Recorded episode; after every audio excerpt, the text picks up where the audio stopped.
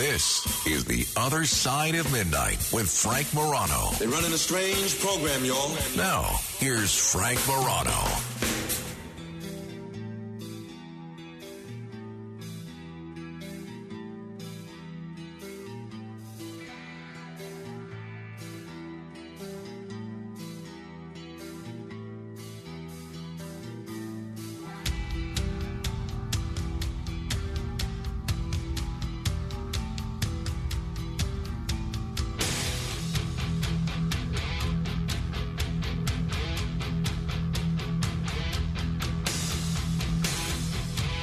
Remember a, uh, I don't know, a couple of weeks ago, we were talking about the situation involving a six year old. I still can't believe this story, but a six year old who actually went so far as to not only bring a gun to school, but uh, he actually shot his teacher. And the thing that's amazing about this story, first of all, is, is everything.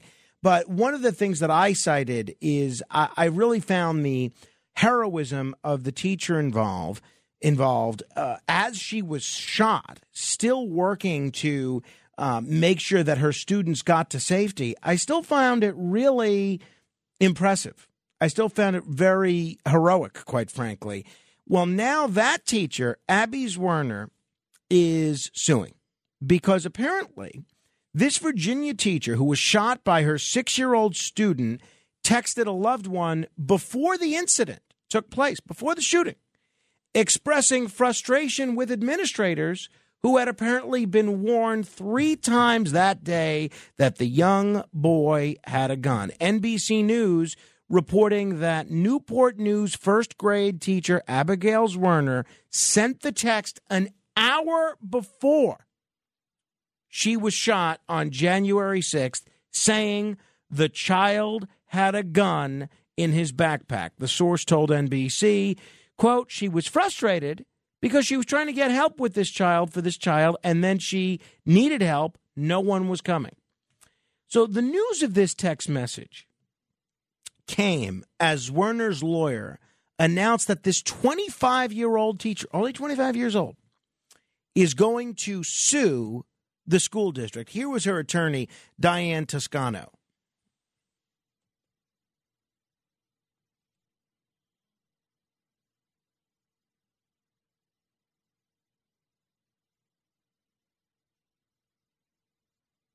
Three times, school administration was warned by concerned teachers and employees that the boy had a gun on him at the school. But the administration could not be bothered. I hope that was worth the wait. So we're of the belief that the greater the anticipation before an audio soundbite plays, the the more you'll enjoy it. Well, anyway, news of this text message comes as a result of this lawsuit. So her lawyer, the one that you just heard there after a brief delay, is alleging that administrators at Rich Neck Elementary School failed to act, and it resulted in her client being injured. And uh, I completely agree. Some people are saying that uh, this lawsuit has no place, that you can't be suing the school district for a six year old bringing a gun to school. I don't think so. So the lawyer that you just heard there pointed out that on that day, over the course of a few hours, three different times, three times, the school administration was warned by concerned teachers and employees that the gun, the boy had a gun on him, and the school, and at the school, and was threatening people. But in the lawyer's words, the administration couldn't be bothered.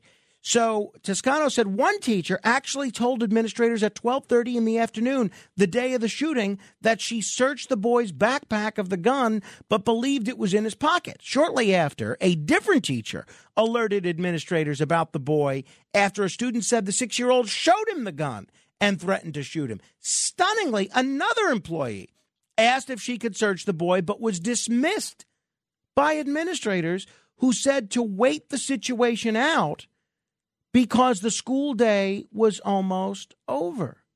And then, of course, the boy intentionally shot Zwerner around 2 p.m. that day, and the bullet traveled through her hand into her chest.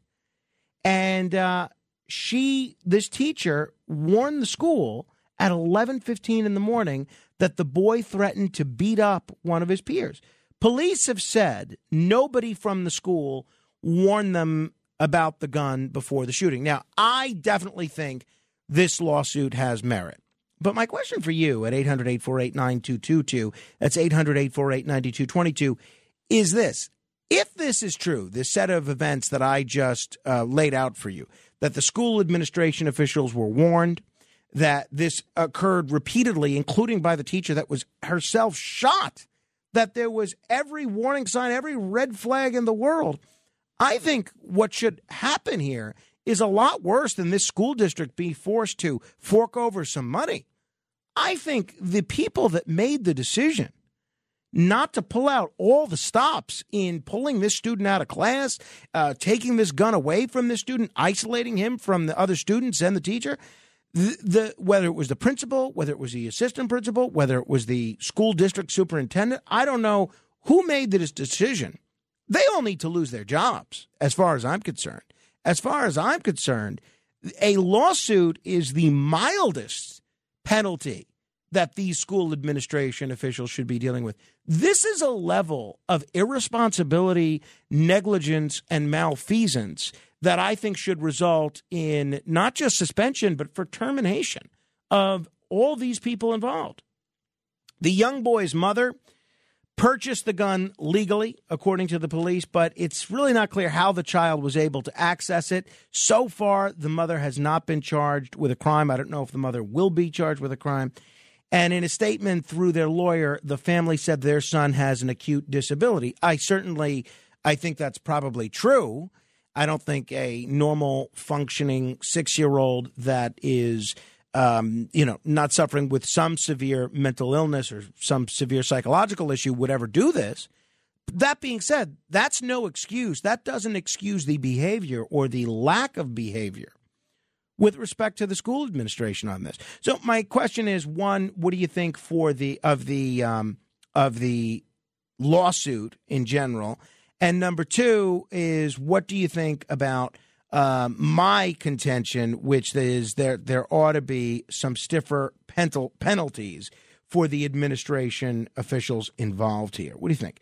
800 848 9222, 1 800 848 9222. Let us begin with Neil on Staten Island. Hello there, Neil.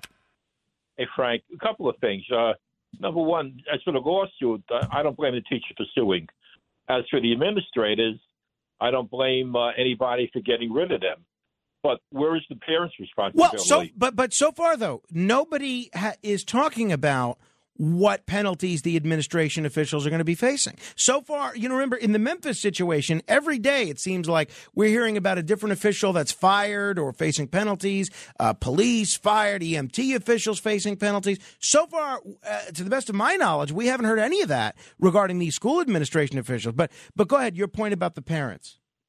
Well, the parents should be responsible. They had the guns. They, right. Even though it was legal, uh, they had a responsibility to safeguard it. But then on the other hand, Where's the teacher's responsibility?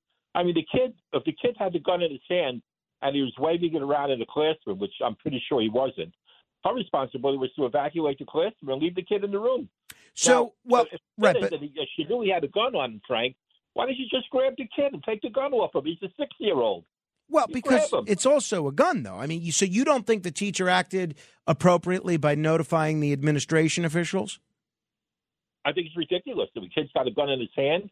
And she and she calls the administration, hey, little Johnny got a gun in his hand. What are we going to do about it? That's moronic. Well, if, he, if the gun maybe was in his backpack, well, she knew he had it, then you grab the kid, you grab the backpack away, you take the gun away from the kid. He's only six.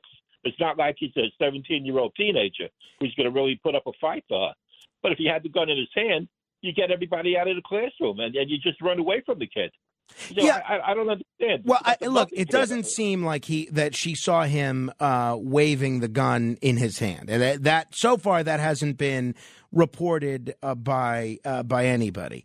Uh, as far, but it, I guess you're right. All right. I mean, if it's if she saw the gun in in his backpack, or if she knew the gun was in his backpack, or if she heard it from one of the other students, should she have done more than just notify the administrators? I, don't know. Uh, that's uh, maybe maybe that's a fair point. Uh, maybe that's a fair point. So, do you think that aspect of this?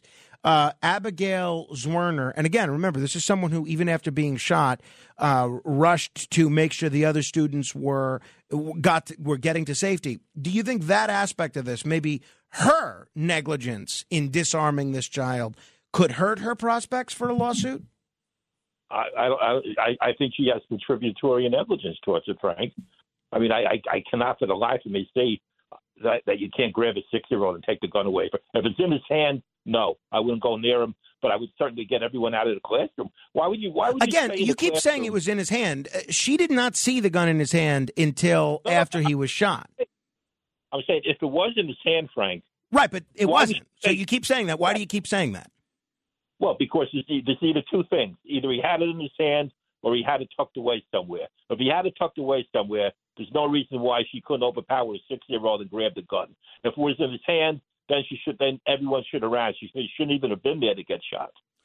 All right. Well, uh, I guess uh, look, maybe you're right, Neil. I, I think um, it's it's very easy to uh, second guess someone who's a shooting victim and kind of blame her, as you said, for contributory neg- negligence.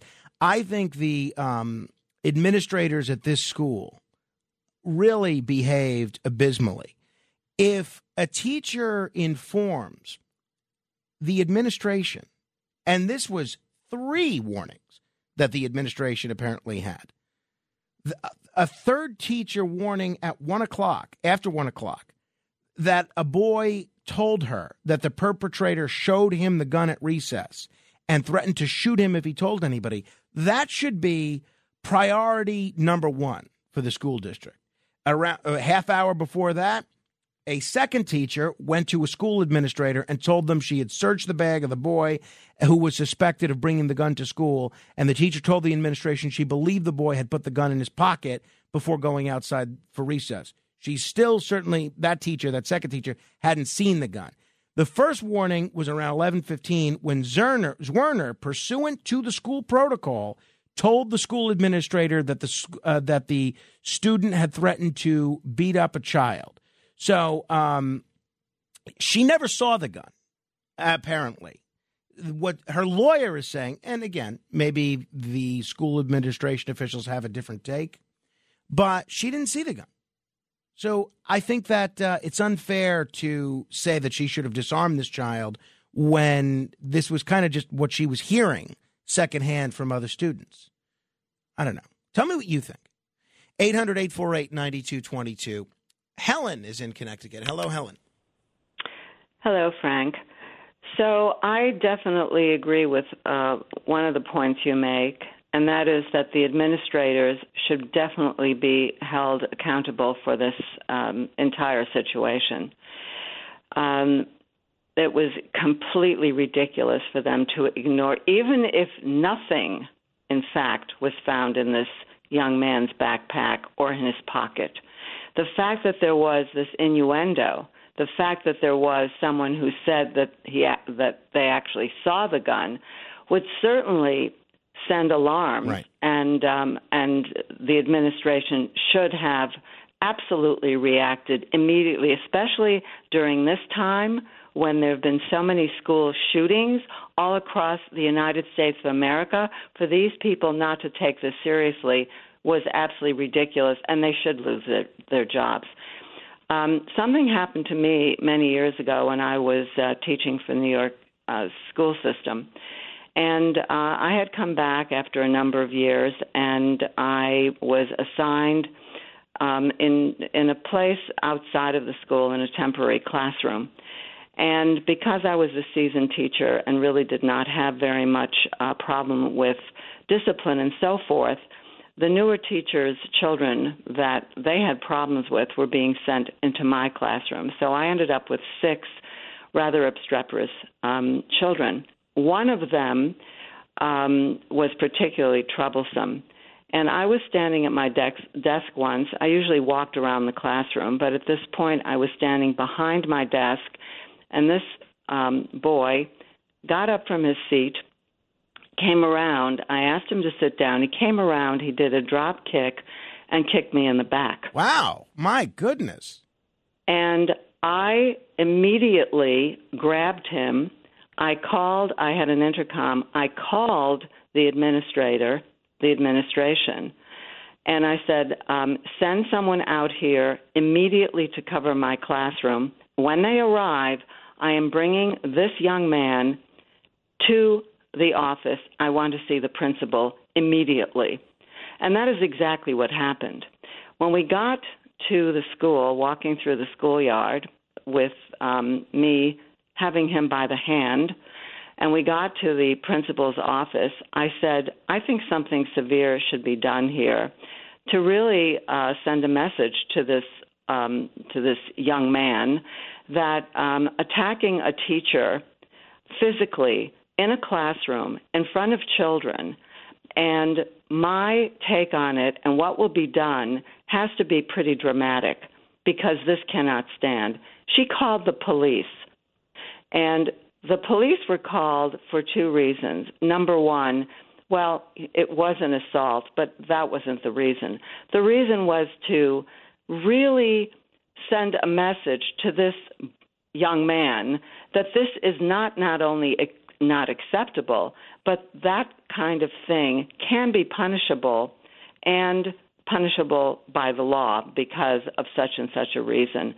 And um, and for about a month after that, I didn't hear a peep out of this uh, out of this boy. I had to do this for two reasons. Number one, because he did assault me, and and secondarily because I wanted to make sure that he understood that it wasn't sure. acceptable. Oh my! And and also there was another reason, and that was he did this in front of the other children right. in my classroom. Mm-hmm. Mm-hmm. And that was to me something that the children would have to understand that it was not only accept, not acceptable, but that I was going to do something about it and that he was going to be punished. He was suspended for three days and then came back to the classroom. What, what so, was his behavior um, like after he returned to the classroom? Well, as I said, for you know, for a couple of weeks, he was um, pretty much um, better behaved, but he was a troubled kid, and he was never what I would say um, was a well behaved child. Um, and so uh, I don't know later really what uh, what really happened um, with him. I managed him and um, the other few that had been sent to me pretty well. But my main objective here was to maintain order so that I could teach the uh, the children who were interested in learning that I felt were always being penalized by children who were um, obstreperous or were taking way too much time away from teachers who were really trying to do their jobs. And this is an unfortunate situation.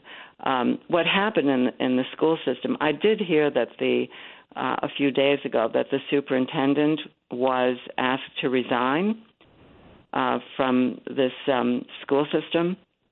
I I believe that that's um, something that uh, that did take place. But um, the administrators in this situation were completely out of line. Totally. Were not and I agree with you. Yeah, Helen, thank you for the call. Thanks for sharing your experiences. I want to try and grab uh, some other people here, but please call again. It sounds like uh, you have uh, quite a few uh, stories to tell about a lot of uh, experiences that education officials are dealing with these days. Thanks for the call. 800 848 9222. Yitzi is in Sullivan County. Hello, Yitzi. Hello. Hello, Yitzi. What's on your mind? Yes, I just thought that's a great idea. If they try to enforce that in all schools, the kids should be coming to school with clear backpacks. Yeah, I mean, I would agree. I, I, don't have a problem with that. I don't think that lets the administration in this particular school off the hook. There were three warnings that they had about this particular student, include two, including at least two that involved the rumor that he had a gun, and yet they didn't want to do anything because it was almost the end of the school day. I mean, it's preposterous. It's preposterous. Not only should this school district have to pay, in my judgment, through the nose to this 25 year old teacher that was shot and could have died, and in my view, exercised a great deal of heroism, but everyone involved that was that knew about this uh, in the administration and did nothing to thoroughly search this kid and disarm him should be should be out of a job. They should never be in a position to run a school again. I mean, how much of a blunder can you make and still be employed? By the way, we're going to talk with James Bamford, a journalist, documentary producer, and best-selling author who has a book that everyone is talking about. It's called SpyFail Spies, Moles, Saboteurs, and the Collapse of America's Counterintelligence. Really excited to talk with him. I haven't read the book yet, but he has been really the leading journalist, or at least one of the leading journalists, on the issue of uh, the intelligence community for a long time. And I have some questions about that. All right. Uh, John is in the truck. Hello, John.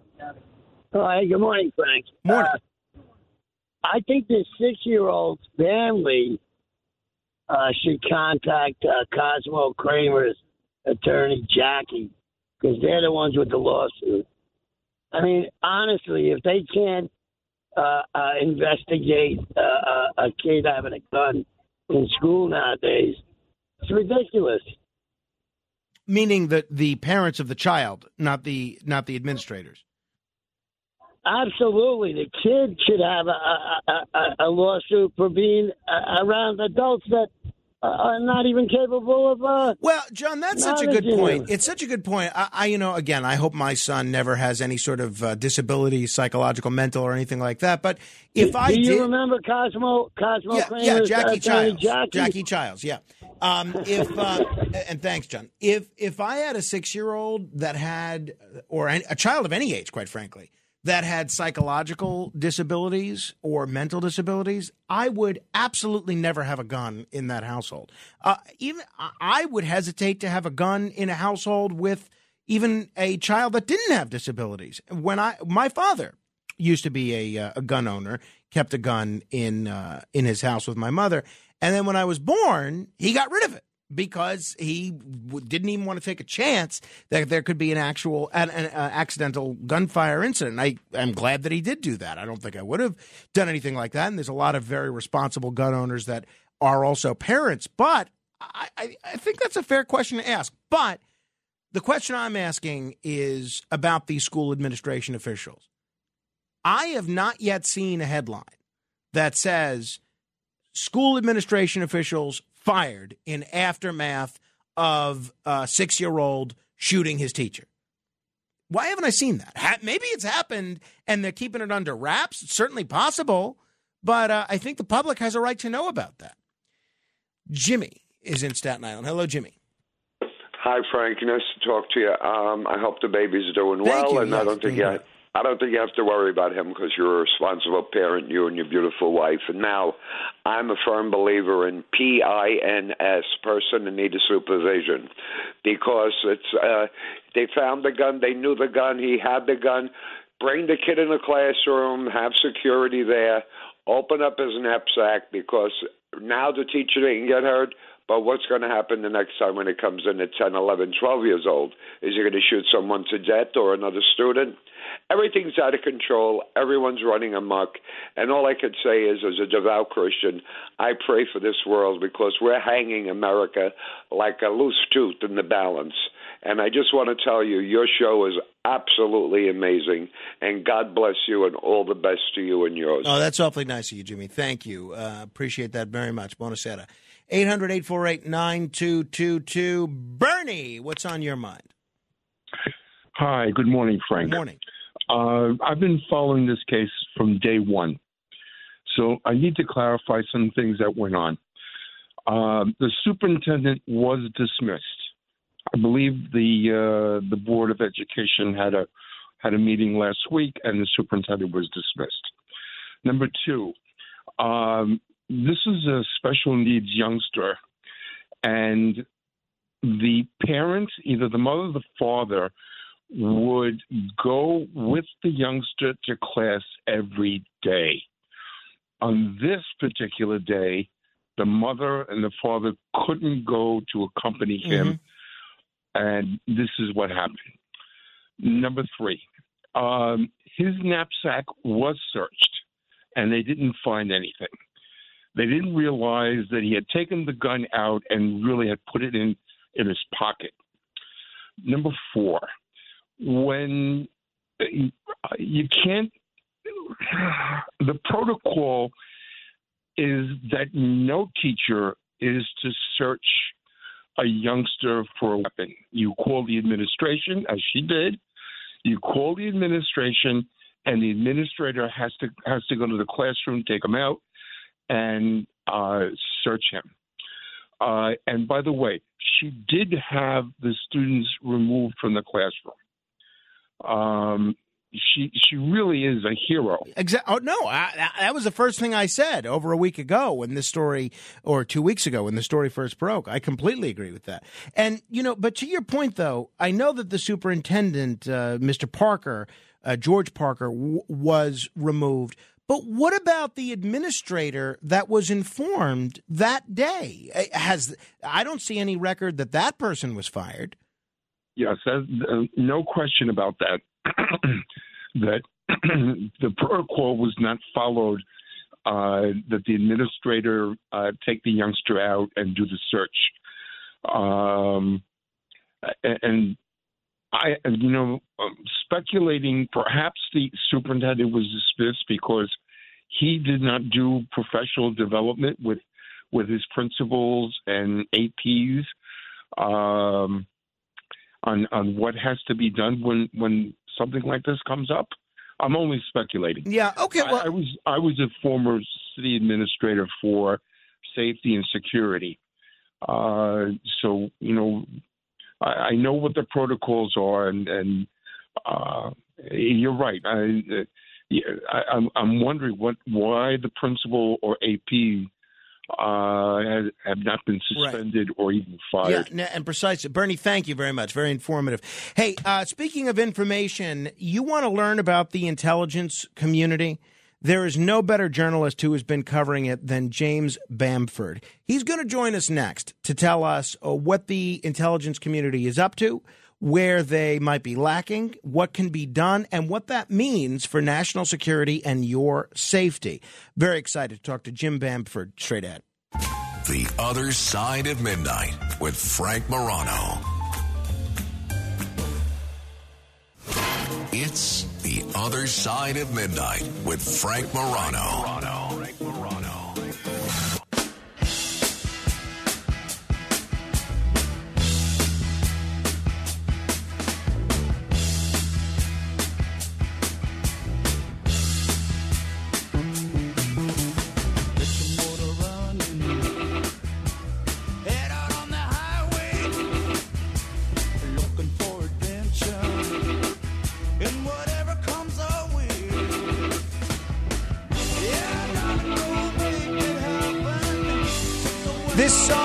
Was a birthday request of PR guru Ryan McCormick, who celebrated his birthday yesterday.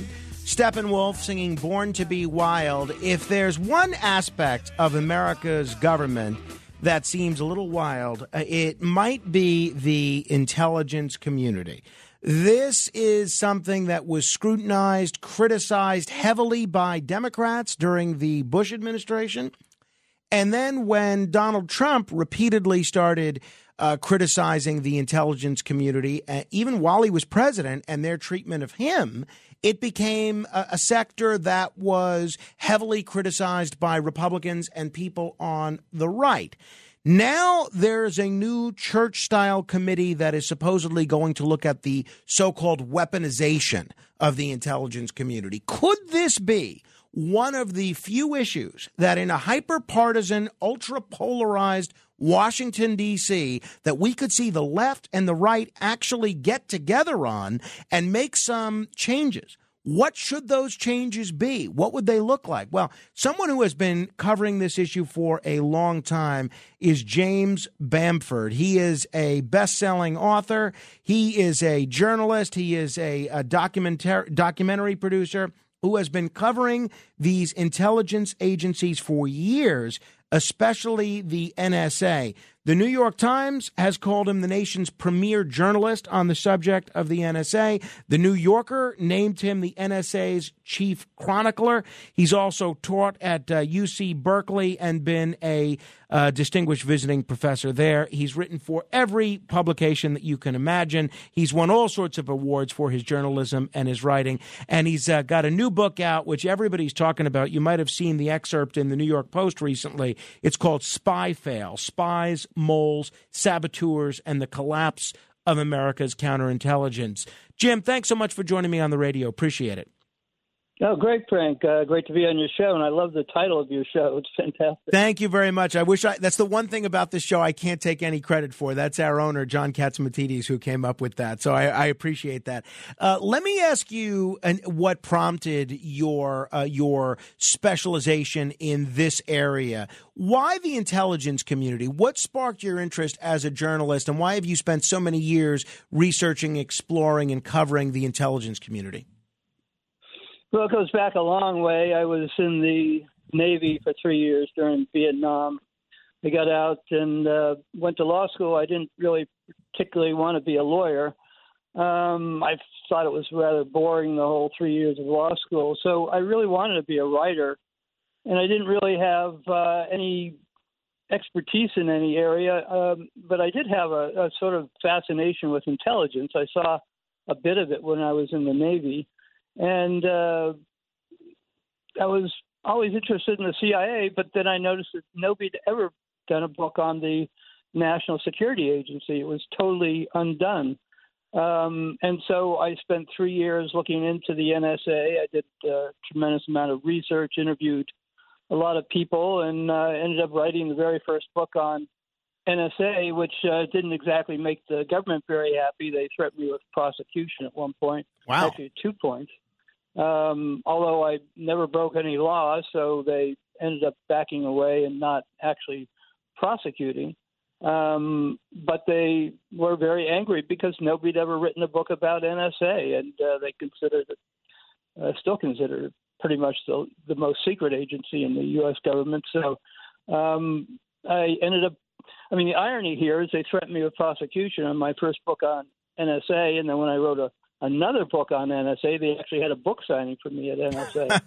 so, you know, sort of this love hate uh, relationship uh, I've had with them. Then I did a third book on NSA, and, and then several others on different aspects of the intelligence community. So, um, so yeah, it's been sort of love hate depending on which. Uh, side of the uh, uh, aisle that they're looking at me on. So now, obviously, one of the issues that has been thrust into the news is how presidents and former presidents and former vice presidents handle classified information and classified documents. Uh, we've seen now President Trump, President Biden, then Vice President Biden, and former Vice President Pence all have issues with mishandling classified information.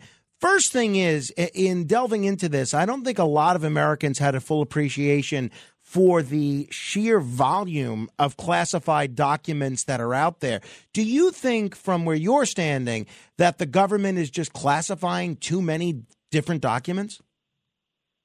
Oh, of course, yeah. I mean, when I was in, the Navy, uh, I was in a intelligence unit, and uh, Christmas cards were sent out, and they actually classified the Christmas cards because oh boy, some of the names that were uh, signing the Christmas cards. So, um, yeah, it's been over classification for for decades and decades, and um, but the problem is also it's the lack of. Uh, I mean, on one hand, you have the overclassification, and on the other hand, you have the lack of security of the uh, information. Uh, this is really small potatoes, just uh, finding few hundred documents here or there at the Trump mansion or out at uh, Biden's uh, house or whatever. Uh, because in the book, I write about how uh, during the uh, last few years, actually during the uh, Obama administration, the um, NSA managed to lose more than half a billion pages of documents uh, classified above top secret. You know, uh, that's half a billion, um, above half a billion, actually. We're talking with uh, James so, Bamford. He's the author of the book SpyFail. So much of your book deals with the uh, failures in terms of accountability with agencies like the NSA. And I think, at least in the excerpts that I've read, you asked the question that I think everybody's asking, which is if the NSA or other similar agencies are going to be so negligent in terms of how they handle information, how they uh, handle what should be something that I think a lot of people view as routine, how can they really be trusted to keep the American people safe? It seems like a fair question to ask, doesn't it, James? Well, of course, and that's pretty much the theme of my book was uh, what what happens when the government can't keep track of all its secrets and when it, uh, you know completely fails in terms of uh, uh, security. So uh, not only did NSA lose uh, more than half a billion pages of documents, just walked out the door, employees walking out the door with them. Uh, a lot of those ended up in Russia, and then uh, on top of that, they lost almost all of their cyber weapons. Other employees walked out with all the cyber weapons almost, and uh, then put them up on the internet um, for for sale. I mean, you know, taking the NSA's most valuable uh, weapons, or cyber weapons, the equivalent of a loose nuke, and then putting them up for sale on the internet. Eventually, they wound up in uh, the hands of the North Koreans and, and the Russians, and they were used against the United States. And and ended up creating the uh, world's largest uh, cyber attack, I think called uh, WannaCry, which was the name for the uh, um, this worldwide cyber attack that ended up shutting down hospitals all over the world. So all this happened because of lack of security, and so there's this enormous concentration on, in terms of the media, on what's happening in, in Mar-a-Lago or the Biden residence or whatever but there's got to be a lot more attention paid to uh, the security at the uh, at the intelligence agencies. So in um, in 2001, we saw the situation involving uh, FBI agent Robert Philip Hanssen, who was arrested for spying first for the Soviet Union and then later in Russia. You m- mention him in the book, and now we see this uh, incredible situation in which a uh, the, the FBI's former top spy hunter in New York was charged with taking secret cash payments of more than $225,000, Charles McGonigal, uh, from uh, a Russian billionaire, Oleg Deripaska. Uh, um, what, uh, what can be done to improve the accountability uh, at these intelligence agencies, whether it's the NSA, the FBI, the CIA, the CIA? What can be done? Well, you can start off by firing a few people. Um, that's just never been done. Uh, you know, in a corporation, you manage to lose a corporation uh, enormous amounts of money, millions or billions of dollars or whatever. People get fired at the NSA, uh, the CIA, and other agencies, if you lose all the material, if you get spies that are in your uh, in your employ and so forth, nobody ever gets fired. Uh, the person who was in charge of NSA at the time of uh, of losing all that material, uh, nothing ever happened to him. Um, when uh, uh, General Hayden, who was in charge of NSA at the time of 9/11, he totally missed 9/11. He watched the thing happen on his TV set like everybody else. He's in charge of the largest intelligence agency in the world. Uh, and then he got the Iraq War uh, completely wrong. He said Saddam had weapons of mass destruction, and he got promoted. Uh, so that's the first thing I would do is start uh, firing a few people or taking a few stars away or cutting pay or something. Well, and, you know, and it would seem to me the same thing could be said of Robert Gates. The same thing could be said of George Tenet. Why does no one get fired? Whether they're prominent people, uh, the heads of these agencies, or even sort of mid-level or senior people that might have played a role in making misjudgments or uh, being kind of so negligent that something like uh, cyber weapons could go missing. Why does the system protect these bad actors or at least negligent actors? I think it's just uh, uh, the old boy network. Basically, uh, you just uh, you just don't fire them. I, I could come up with absolutely no logical reason for it, except for um, you know we just don't like to fire our own people or whatever. Maybe it looks bad politically if we fire uh, fire somebody, it means that somebody did a bad job or they'll bring, bring more attention to the, the problem in the first place. Uh, but that was uh, one of the things that I just uh, emphasized in the book is the fact that this keeps going on and on and on, and, and uh, nobody ever gets fired. Uh, as far as back as I could see, I've never seen. You know, you've had the FBI has been infiltrated by moles. First, uh, Robert Hanssen for 20 years, and then this uh, Chinese mole that I wrote about. Uh, as soon as Hanssen was arrested in 2001, the Chinese came up with a mole uh, to plant in the FBI, and he wasn't arrested until 2020. Uh, so you had 40 years where the um, FBI was infiltrated by both, uh, uh, well, one time for 20 years by a Russian mole, and then 20 more years for a Chinese mole. And the problem with the moles here is that it, they really do cause the death of, of human beings, uh, death of uh, sure. agents who have been cooperating with the CIA and in, in Russia in, in terms of uh, Hanssen and also in China in terms of uh, this uh, spy Alex Ma who was arrested in 2020. One what? funny anecdote here is that uh, you know I do somewhat feel sorry for uh, for the uh, intelligence people trying to find moles. Um, my job has always been, you know, covering the intelligence community, and one of the people who um, I got to know pretty well for a number of years was Robert Hanssen, who was uh, the, the top Russian spy. Uh, he was even at my wedding, believe it or not. Really? Um, wow. Yeah. Uh, so, um, so all these years here, I'm looking for spies, and here's Hanssen. So, uh, so you know, the, the, sometimes it's hard to find them, but then again, I was just a journalist. I wasn't a uh, counterintelligence agent.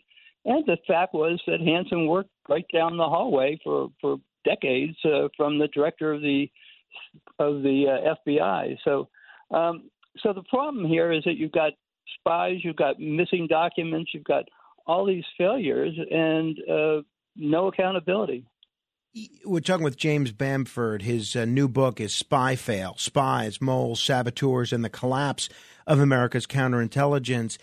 Uh, Jim, one of the things that a, a lot of the Trump supporters uh, point to, and I don't know your politics, do you have a, a, a strong political bent one way or another, Jim? Um, not really, no. In, in my book, I criticize the Democrats, I criticize the Republicans, I criticize everybody. So, uh, so no, I've never had a political. Uh, Got it. So you're not a you're not a, dem- a, a you're not a Democrat or Republican partisan. But one no. of the things that the Trump people point to is a comment that Chuck Schumer made six years ago on MSNBC, cautioning Donald Trump and some would say warning Donald Trump not to be so public with his criticisms of the intelligence agencies. This is what Chuck Schumer said at the time. You take on the intelligence community; they have six ways from Sunday at getting back at you. So even for a practical, supposedly hard nosed businessman, he's being really dumb to do this. Well, Chuck Schumer, who's now the uh, the Senate Majority Leader, has never really fully explained what he meant by that and how the intelligence agencies were going to get back at Donald Trump. From your research, uh, Jim, do the intelligence agencies have sort of, for lack of a better term, a history of vindictiveness where even high profile people that cross them end up in their crosshairs? Well, that used to go back to the old uh, days of J. Edgar Hoover, who had a you know file cabinet full of uh, uh, blackmailable secrets on people and so forth. At least that's the um, the wise tale that uh, that goes back, and probably a lot of it's probably true. I haven't really seen uh, so much of that. Uh, I don't know where Chuck Schumer was coming up with that. Uh, I mean, I do mention Chuck Schumer in my book because uh, uh, while the intelligence community and the FBI was out chasing every Russian they could find, uh, which weren't many, on Russiagate, and they ended up coming up with nothing. Um, during that entire time, the, the Clinton campaign was actually penetrated by two spies. They were from the UAE. Um, so uh, the the United Arab Emirates, uh, the crown prince there, sent two spies to infiltrate the Hillary Clinton campaign for the entire campaign, and it was uh, uh, a total success. They were, the FBI never found them. They were out looking during RussiaGate for uh, for Russians, which they never found. And during that entire time, Hillary Clinton's campaign was uh, infiltrated. And it wasn't until a year after the campaign was completely over that they discovered that uh, there were spies there. The irony here is that uh, one of those spies, uh, Chuck Schumer, because they donated so much money in order to be close to Hillary Clinton, Chuck Schumer actually awarded a uh, an honorary uh, award to one of the spies. Of course he did. Um, of course he did. he, he, believe it or not, he actually made him uh, a part of a committee that looks into uh, uh, religions or something like that. It was so bizarre. Uh, but it had nothing to do with anything except for the fact that these two guys donated millions and millions of dollars to the Clinton camp uh, to the Clinton campaign. There are so many areas, more areas that I want to go into with you, and I hope you'll come back. But before we uh, get out of here, you alluded to the 2016 campaign. I was listening to Anthony Weiner on a, another show on our network uh, last night, and he has always said that he believes that uh, the issue of his laptop in that 2016 campaign was improperly politicized. And he says there was nothing on the laptop, but uh, there were certain elements within the FBI that made it into something very nefarious. And uh, one damaged the Clinton campaign, but also kind of made him a scapegoat in that instance. He said that this new Church style committee, which the Republicans are hoping to establish, looking at the intelligence community, he said that the Democrats in Congress would be well advised not to fight this, but to embrace it and actually look at this from both sides of the issue. How, how high are your hopes for what this Church, this new Church style committee can accomplish in the new Congress? Well, I actually testified before the original Church committee, so no, I know uh, that. Yeah. I'm quite familiar with the concept of the Church committee and uh, the the entire U.S. Uh, or the entire uh, Senate and the House Intelligence Committee grew out of that. So it's a great opportunity for uh, the Democrats uh, if they could just uh, uh, find a way to live with the Republicans to uh, take advantage of this new committee, uh, the weaponization of intelligence, and and see what they can do in terms of you know, improving it or, or repairing it. Again, as I mentioned in the book, so many of these failures happened on the part of the, the Democrats. They par- happened on the part of the Clinton, uh, or rather the um, uh, Biden and uh, uh, uh, Obama administration. So if you have all this happening on their administration, I think they have an obligation to start looking into how to correct these things. Uh, lastly, Jim, I know that uh, that you were born in uh, Atlantic City. I get back to I get to Atlantic City quite a bit, and we speak about it quite a bit on the radio. When's the last time you were were in Atlantic City? Do you get back there often these days?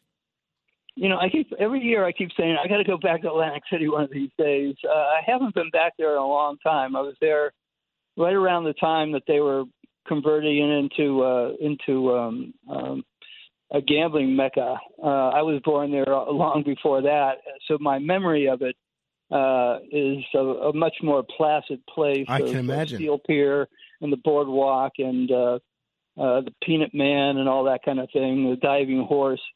So I didn't, you know, it, it seeing all the gambling casinos sort of took away from that memory. So I didn't have any great desire to go back and um, and you know have those memories sort of tarnished to some degree. Well, uh, when you do get back, be sure to let me know. I'll meet you down there. Uh, James Bamford, I hope everybody checks out SpyFail. And Jim, I hope you'll come back soon. I have uh, pages and pages worth of other questions I'd love to go into with you. Great. I really appreciate it, Frank. Thanks very much for having me on your show. Thank you. If you want to comment on any portion of our discussion, you could give me a call, 1 800 848 9222. That's 800 848 9222. This is The Other Side of Midnight. Straight ahead. The Other Side of Midnight. It's The Other Side of Midnight with Frank Morano.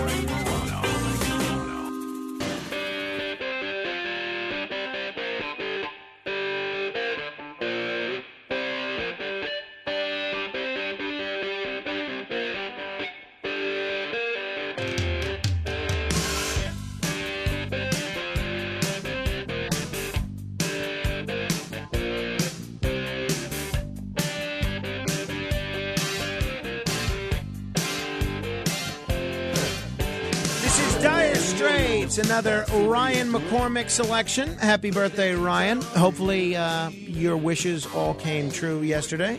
And, um, you know, Welcome to Groundhog Day Eve. Here we are. 800 848 9222. That's 1 800 848 9222. Before Curtis Sliwa starts spinning a different tale, I did take Carmine, my son, 14 months old, to the pediatrician yesterday for he was due for some shots. Neither my wife nor me remember making this appointment, but they we had it on our calendar and they called us for a reminder. They said he was due for some some vaccine vaccinations, and it's very interesting. You know, first before you see the pediatrician, you see the doctor, and um, and not the doctor, the I don't know PA or somebody. And she says, All right, well, there's three or four vaccinations that he's due for. They're probably not going to give him all. I will see what the doctor wants to do. One is another uh, measles, mumps, and rubella. One is uh, something else. One is uh, tetanus, and one is something else that I'd never heard of. And uh, those are the three that she mentioned. I don't know if the doctor's going to give him all three, or give him two, or give him one, or what the story. All right, so the doctor comes in, and all, the only vaccine he gives him is the chickenpox vaccine. That's the only one. Now, I mean, I was not going to make him get stuck with extra needles, but um, uh, you'd think that the PA and the doctor would be on the same page about what vaccinations he needs to get. But okay. Then um, it turns out, in spite of what Curtis says, he is not uh, whatever, however many pounds that he's claiming that Carmine is. He was 23.8 pounds, but they weighed him with his shoes on, right? Which I feel like probably gave him a little extra weight and his clothes. And they usually weigh him without any his clothes and without his shoes. So I feel like it was an unfair weight that they gave him. But they said, I think he's in the 75th percentile for height and weight. He's 33 inches, and they claim 23.8 pounds. So I'm glad he. My father is 6'2, and my uh, wife's father was 6'2. I am. I'm barely. I think I'm 5'8. So I'm very short. So I'm glad he seems to be taking after his grandparents in terms of height, uh, at least at 14 wow. months. We'll see where that goes. All right. 800 848 9222 if you want to comment on anything we've covered thus far. Andrew McKenna still to come. Until then, keep asking questions.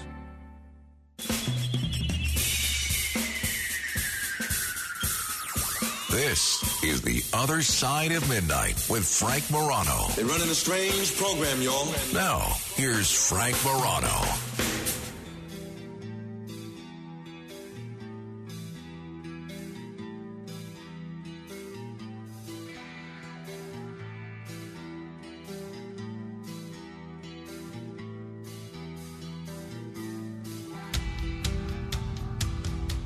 I don't know about you, but after spending uh, an hour talking about a six year old shooting his teacher, the agencies that are supposed to be protecting us being totally incompetent and unable to do so, and a 14 uh, month old child crying because he is uh, pricked with a syringe, I need to talk about something that is totally inconsequential and silly.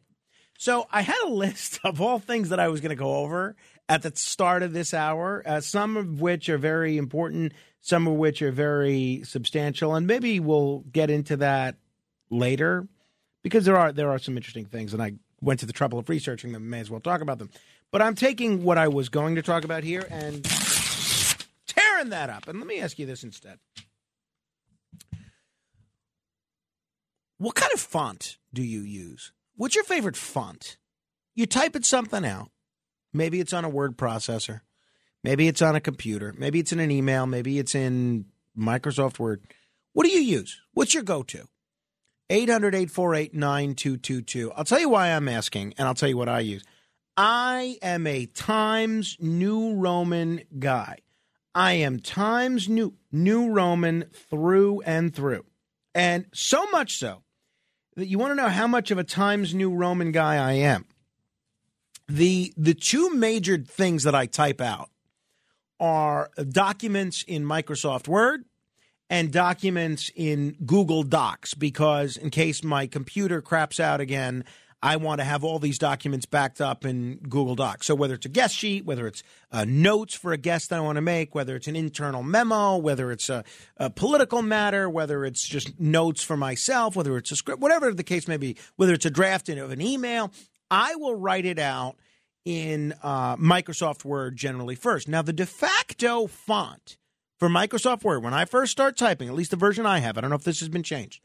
The version that I have the de facto font is something called Calibri, C A L I B R I. And even though it's all the same, the words all get typed out the same way, I will actually take the the trouble and add 40 seconds more to my life and change it to Times New Roman. To me, it looks cleaner, it looks more professional, it looks more adult, it looks easier to read. That's Microsoft Word. When I type out all my stuff in, uh, including the show rundown, anything else, in Google Docs, the de facto font in Google Docs is Arial, A R I A L. I changed that to Times New Roman for the same reasons. So, what's your font of choice and why? 800 848 9222. I'll tell you what the State Department do, uh, is doing uh, this is a headline from Mashable. It's a website. The State Department is in turmoil over a font change. And Charles Townsend has a very interesting article. And it's it's kind of humorous, but it's very interesting as well. And he writes that the looming possibility of the country defaulting on its debt could have far reaching and dire consequences. But a second crisis has shaken the core of the State Department. A mandated font switch from Times New Roman, Roman to Calibri starting in February, starting today. Calibri will replace Times New Roman as the default font for all documents at the State Department. What? And while we're all excited about this new development, a lot of folks are wondering why Calibri. Some people are saying there's a lot of other fonts out there. Why are you picking Calibri? So the there the, these are big changes that are afoot at the State Department under Tony Blinken. And an email to the Washington Post, he uh, said that they're they're changing the font for high level internal documents to be more readable for those with low vision. Well, see, I'm not convinced that Calibri is more readable for people with poor vision. The mandate comes at the suggestion of the Secretary's Office of Diversity and Inclusion. What? Why would why would the Office of Diversity and In- Inclusion have anything to do with font? Why is Calibri a more inclusive font than Times New Roman? According to the Washington Post, this move, which is starting today, has not been well received within the State Department. The employees are complaining about the inconvenience of the change and the unesthetic font choice. One Foreign Service officer told the Washington Post that casual discussion on the font mandate ended up taking half the day between those for and against the change. Another employee was quoted saying they expect an internal revolt. One officer even went so far as to say the switch is sacrilege. So I don't know how much of this is lighthearted banter and how much people are really worked up about. But the idea of federal employees spending half of their workday on heated discussions on fonts doesn't necessarily inspire confidence. This is also not the first time a switch like this has happened. In fact, Times New Roman was the sacrilege font back in 2004 when the State Department phased out the use of Courier New, uh, the typewriter font.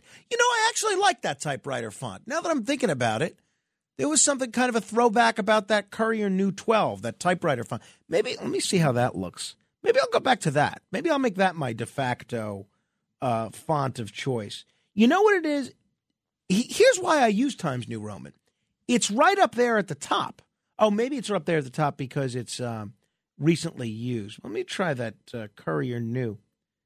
You know, I like that to Courier New. I may go with that. I may go with that. Tell me your font and why. 800 848 9222. I think I may, might switch to Courier New. Although, I don't know. Times New Roman, it does have a certain appeal. So in 2004, they switched from Courier New to Times New Roman. Now, as of today, they're switching from Times New, New Roman to Calibri. It is interesting what what font you use does say a lot about you because there are certain people that I email. They're always not certain people, many people.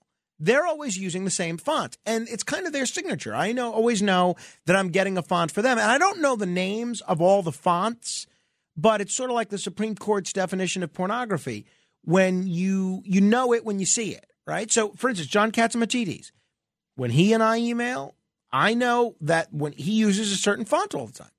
Same thing with uh, Curtis Sliwa. And just about anybody that I email regularly with, there's a certain font that they use. Sometimes people just use the de facto Gmail font or whatever, you know, whatever email provider they happen to have. I was trying to see what is the de facto Gmail font. The de facto Gmail font is sans serif. I guess once in a while I will use that, but more often than not, I will write out my email first in Microsoft Word. I will convert it to Times New Roman. Now I'm considering converting it to Courier New, and then I'll copy and paste it into my email, and then I'll send it over. What do you do and why? 800 848 9222. Uh, that's 800 848 9222. Isaac in upstate New York has been patiently holding, though. Hello, Isaac. Hello, Frank. Isaac, do me a favor. Turn your radio off. We'll come back to you, okay? John is in Nevada. Hello there, John. John, I got you. Uh, Hello. John going once. Uh, all right. I'm not not having any luck with. Um, oh, there, there we go. John, I got you now. Oh, God, see, this is what we missed.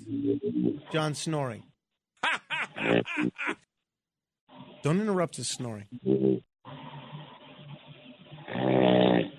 Wake up! Wake up!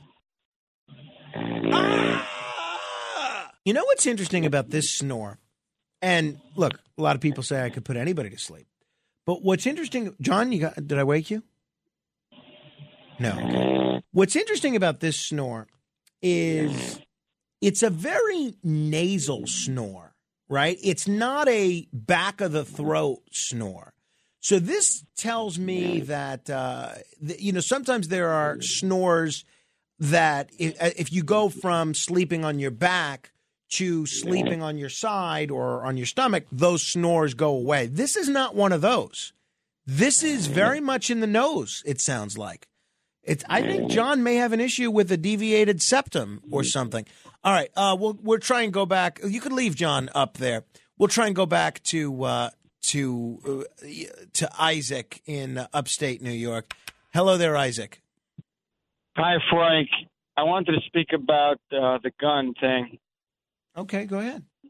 Um, so I believe that just like when you want to open your phone, you got to put in your your fingerprint or something like that. So when you shoot a gun, you should have to put in like you have to be registered fingerprint in that. So yeah, I can't have any children going around taking gun and shooting it because they're not going to be registered. Right. Well, that makes sense to me, right? Yeah. All right, Isaac. Thank you very much for that. Appreciate that. Uh, 800 848 9222. That's 800 848 9222. Martin is in Sullivan County. Hello, Martin. Hello, how are you? How are you, Frank? I'm well. I appreciate you asking. Yes, um, I wanted to tell you, I guess, wh- why are you changing your font? Why do you Why do you think did anything change in your life? Does it have with the fact that you just have a baby or something? As you said earlier, that it has a lot with what a person is. I I'm not changing it. I've always used uh, Times New Roman. Uh, I'm just now looking. I, I never really thought to use Courier New. I knew I didn't like Arial, and I knew I didn't like Calibri, which are the default font. And I know I don't like sans serif, which are the default fonts for the three uh, entities that I type on the most: Gmail, Google Docs, and Microsoft Word.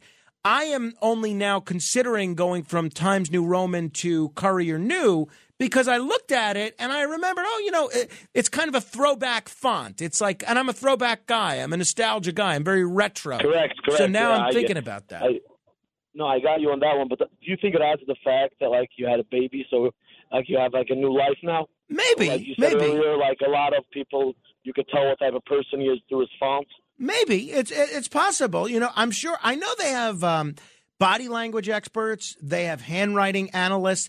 I don't know that there are any font analysts that kind of uh, study the the psychological implications of what font people use. What font do you use, Martin? So I'm not, I'm not typing that much, but Well, to I the extent say- that you do I'm- type. No, I do. I'm I'm not typing that much, but whenever I am, I'm doing like pretty much the same as you. That's why I was wondering because I don't have any kids. Interesting. I was wondering if it has. Yeah. Uh, uh, well, very interesting, Tom, uh, Martin. I, I don't know if I'm going to make this uh, transition official, but uh, I'm leaving in. I'm leaning in that direction. But I'm sticking. I'm for today. I'm sticking with Times New Roman. I think. 800-848-9222. That's 1-800-848-9222. Matt Blaze, what do you use? Now I use Arial, but it has to be bolded. Why do you why why why do you use Arial Bold? I, What is they just because it's the normal Arial is too thin. I don't like that it's so thin, so I bold it. I used to use. I was a Verdana guy for a long time, and then I did Helvetica for a little while. Uh, let's see, Helvetica. Let me look at that. Which which one is the? See, there are so many fonts. This is exciting. Uh, to let's see, Helvetica. Does my thing not have an you might option? not even have a I don't have an option for Helvetica. What was the other one that you mentioned? Verdana. Verdana. I have used Verdana. Let me see what the. Oh, Verdana looks nice. Yeah, It looks a little too fancy for me. You know, it looks a little too. it's like wide. It's kind of wide, Yeah, right? yeah, I don't like that. So that's don't why like I kind of got tired of that. So now I just use Arial but bolded because I don't like it. Too, I don't like Courier or Times New Roman because it's like a typewriter. I, I don't like that. See, I like the typewriter. Uh, You I like the old type- school Yeah, look. I'm an old school guy. Um, so I'm staying with Times New Roman. Tomorrow, I'm going to experiment with Courier New and see how that uh, how that goes. Thank you. Thank. Uh, oh, oh, I disconnected John in Nevada there. Sorry about that. 800-848-9222. What kind of font do you use and why? Kenneth, what about you? What's your story? So I stick to the basic of Times New Roman mainly because I'm used to using it. We had to use it back in college for like every paper. It had to be like Right. APA style. So so size 12 and Times New Roman. So I just when you say stick to the basic, you do have to take an extra step to switch to Times New Roman. You have Right. to change it. Well, I'm just used to having to do that, so that's I what. I use all the time. Okay, fair enough. John is in Brooklyn. Uh, John's certainly a prolific writer. What do you use, John? Well, Happy New Year, Frank. Well, it's a little late. It's February. It's too late, John. Well, no, not quite, because we just had our Chinese New Year's. Oh, yes, I'm sorry. I stand corrected. I stand corrected. Uh, wh- this is the year of the rabbit? I believe so. Yes. Okay, well, happy birthday. Uh, and Oh. to all the rabbits Uh-huh. out there. Um, all right, so what's your font of choice, John? As a writer, you have to use Times New Roman because that's what uh, potential publishers want. What do you So think you're of the sending out manuscripts? What do you think of the State Department making this change? I don't know what to think. I I think they're, they they just want to add some more money. um, and maybe they just want to be, shall we say, less formal. Okay, well, I don't know. Is um, Calibri less formal? I guess it is less formal. It, certainly It is. less formal looking. I mean, when I used to email you, you would get all my emails in Calibri, and I still use that as my. Well, I think that's my default anyway option in, in Microsoft. So you don't change it. You'll write out your email in whatever the default is, which in this case is Calibri, and you don't change it like I do to Times New Roman, for instance. No, but Interesting. But if I'm sending out a document for possible publication, uh, they will say we want want it in Times New Roman. Well, that's interesting. So you have different fonts depending on the circumstance and the situation. Right. Interesting. All right. Thank you, John. Happy New Year to you. Uh, Alex Barnard weighing in via SMS text message, and you can SMS text message me at 8168 Morano. He writes, I agree with you. First time for everything. I'm a Times New Roman guy. It's what I was forced to use in school, and ever since then, it's just become my default. Well, so I do want to Yes, be very careful with the language that um, Kenneth and Alex Barnard are using because Kenneth is saying, "Oh, I keep it basic." Uh, Alex is saying it's my default, and those descriptions almost make it sound like you just type and it's there. For those of us, and I think all three of us, at least at this point, are in the same boat, the Times New Roman boat, uh, which up until today was what the State Department was using. We have to take an extra step to convert to Times New Roman. So we're actually giving ourselves more work. So Kenneth calls it basic, Alex calls it default. I realize he's saying it's his default, but there's there's an extra step that we're going to for that. What extra step are you going to and why? 800 848 9222. Robert is in Suffolk. Hello, Robert. Hi, Frank. Hi. That's interesting. Thank you. About the typewriters, uh, the typewriter styles, and that's what I'm used to, like the uh, Courier and uh, also what's called Elite. I like those. They're very readable for me. Elite. Uh, I let like me see. What, let me see what Elite looks like. Um, Elite. Does Microsoft Word have Elite? Mm, I don't. Yeah, I don't see. a- uh, yeah, I don't see Elite. Okay. Well, maybe that's uh, been deleted. Uh, hey, that could be. Could be. So you use Elite, and what's your other? The new the Courier. Courier, um, you like Courier. Usually a twelve point. I like the twelve. 12. I like 12 too. I like 12 too. Sometimes I'll go for a full 14, depending on my mood. But uh, all right. Well, I appreciate your candor there, Robert. Very, very big of you to. It's easier to read, and it's more like what you read in books. Actually. Right, right, and I find that that that's that's what Times New Roman is to me. That's kind of the the font that you do see in the typeface that you do see in a book, and uh, that's why I like that. I'm I'm sticking with that. Thank you. Well, I don't know if I'm sticking with it. I'm on the fence between. Tr- I'm going to do 24 hours of Courier New, and see how it works out for me, and then uh, otherwise I'm staying with uh, Times New Roman. Anna writing in via email saying Times New Roman is always a good choice and that fonts are a big deal. Then she adds, currently I like Verdana. That's one, a Matt Blaze fan. And Avenir Light. Let's see, what is Avenir Light? Let me see what that looks like. Avenir Light. See, there's too many. Well, I don't want to say there's too many. I see Avenir Next. Avenir Next Light. Oh, here. A- Avenir Next Light Pro. Ah, not for me. Not for me. No way. I'm going to uh, try my 24 hours of Courier New. So for the next 24 hours, if you email me, I will probably write you back in Courier New, if I remember. Otherwise, it'll be the default of whatever Gmail is. Although I'm sure I could change my default. I'm going to work on that. All right. 800 848 9222. Uh, Coming up next hour, Andrew McKenna is here. Former drug addict, former federal prosecutor, former federal prisoner, a Marine, and now somebody that's working very hard to help people who are battling drug addiction. There's a lot of problems, a lot of questions about drug abuse in this country and in the world. We're going to get into it with Andrew McKenna next hour. This is The Other Side of Midnight, straight ahead. The Other Side of Midnight with Frank Morano. It's The Other Side of Midnight with Frank Morano. Does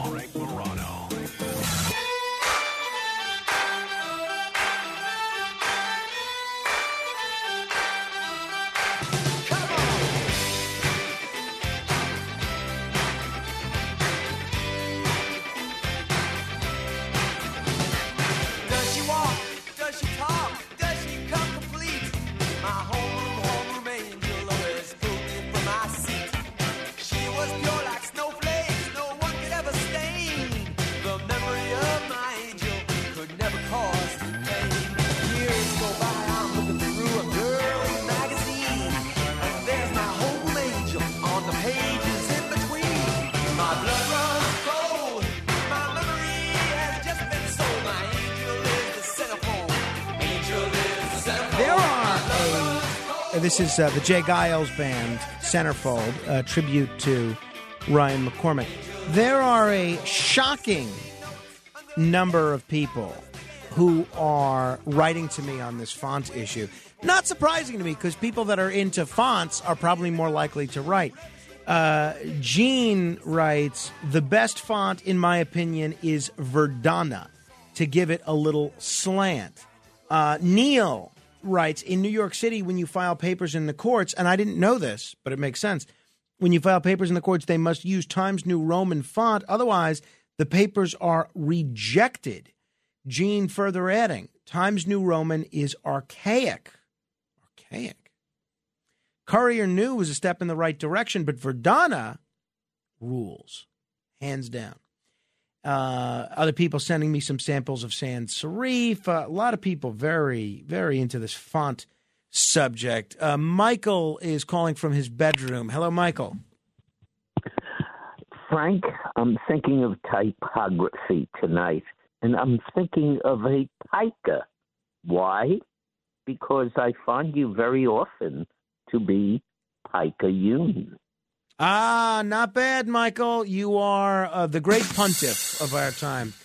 Uh, not bad, not bad. Hey, um, we want to encourage you to listen to the podcast of this program if you ever miss any portion of it. You can just search uh, The Other Side of Midnight on iTunes or any podcast app. And if you don't have time to listen for the full four hours, you can uh, listen to Frank Morano interviews and more. Those are just the guest interviews and some of my local commentaries. Same thing. You could search that on uh, iTunes or Spotify or any podcast app, or you could just go to redapplepodcastnetwork.com. Additionally, for those of you that don't think four hours of this program is enough, the crew of our show, Kenneth, Alex Barnard, and Matt Blaze, they host sort of an after show called The Darker Side of Midnight, which is available through all those same platforms. Uh, Matt, how is that going from your perspective? Are you guys tired of this yet? No, No? we're just getting started. Tired. I, you know, they we have to do. They they're they're asking us to keep it between twenty and thirty minutes, and I'm having a hard time just keeping it to twenty to thirty minutes because I could do an hour and a half. Yeah, you know, I don't get that. I don't know why they are stressing brevity because I would think that, you know, the podcast format allows you to do all sorts of things in terms of ignoring time limits that radio doesn't. And if you look at a lot of the more successful podcasts, I'm thinking people like um, Conan O'Brien, Jocko Willink, uh, uh, you know, uh, Joe Rogan, they go on for four or five hours, you know, talking Right. to one person. Right. So why why are they so married to that format of on twenty or thirty minutes? I don't know. They, they, that's just what they told us. So I'm abiding or trying to abide by the rules of not going over 30 minutes. Trying. Okay. But it's hard. But no, it's going very well. I'm not tired of it. We like talking about it. We talk about stuff that you talked about. We talk. We give our take on certain things, and um, you know, have our fun, so to speak. All right. Well, you know, uh, there you go. Uh, so far, how's the feedback that you're getting from folks? So far, so good. So far, so good. Uh, we're what 10, 11 episodes in now. So uh, every day, right after this show, at five fifteen a.m., we are on recording. All right. Well, that's uh, that's certainly something. All right. Now, for those of you that are just hard up for any Morano related content to listen to, I also have a podcast of things that we don't don't really discuss on this show, and that's issues related to organized crime and the mob. It's called the Racket Report. And I'd appreciate it if you could subscribe to it. You could find it on iTunes. Just search the Racket Report, iTunes, Spotify, anywhere podcasts are available. And I had a very interesting guest in the interview that was just posted a few hours ago. My guest was Rita Gigante. The Rita Gigante is the daughter of Vincent Chin Gigante and the niece of Father Louis Gigante, the priest slash former city councilman who all sorts of stuff has come out about him. She wrote a book called The Godfather's Daughter. Now, Vincent Chin Gigante was the one that would run around Greenwich Village in a bathrobe pretending that he was crazy. I'm currently doing that same thing in my uh, in my hometown, in my neighborhood. I run around all over town in a bathrobe. You come to my house or see me outside of my house, pretty much any time before I leave for work, I am in a bathrobe. And I'm setting up that insanity defense. If I am ever arrested, whether it's for racketeering or anything else, I am going to make the case that uh, I, I'm, you know, it's not me, it's the insanity defense, and uh, ask anybody that's seen me in a bathrobe. We'll see how it works out for me. But it worked out for a while for Vincent uh, Gigante. So anyway, there are uh, a lot of interesting things about Rita Gigante's life, and I think the first two questions that everybody has for her: When did you know your father was in the mob? When did you think he was crazy? When did you know he wasn't crazy? And did you help? Did you help perpetuate a fraud on the public by walking him around in his bathrobe? But there's one very interesting aspect of Rita's life that is atypical for mafia daughters. And that's she the, the fact that she's gay. She grew up in a very old-fashioned Italian Catholic family and her father happened to be a gangster. And she would hear the kind of things that he would say about gay people when he saw them on television or saw them in real life.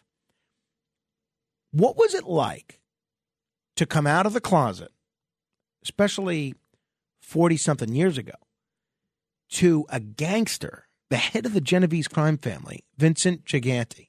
That's one of the questions that I asked Rita Gigante. A lot of folks are going to wonder when your father learned that you were gay. Uh, when did you tell him that, or when did he learn that? I don't know what, honestly, what gave me the balls to do it, but the day I did it, he was visiting my home in Old Tappan, New Jersey, and I um, had just picked that day. I was 19, and I um, was standing outside the bedroom door of my mom and dad, and I knocked on the door, and they asked me to come in, and I'm sitting on the bed, and I'm shaking, my hands are sweating, and um, I'm just, you know, they know something's wrong. They could see it, and so they said to me, "What What's wrong? What's the matter?"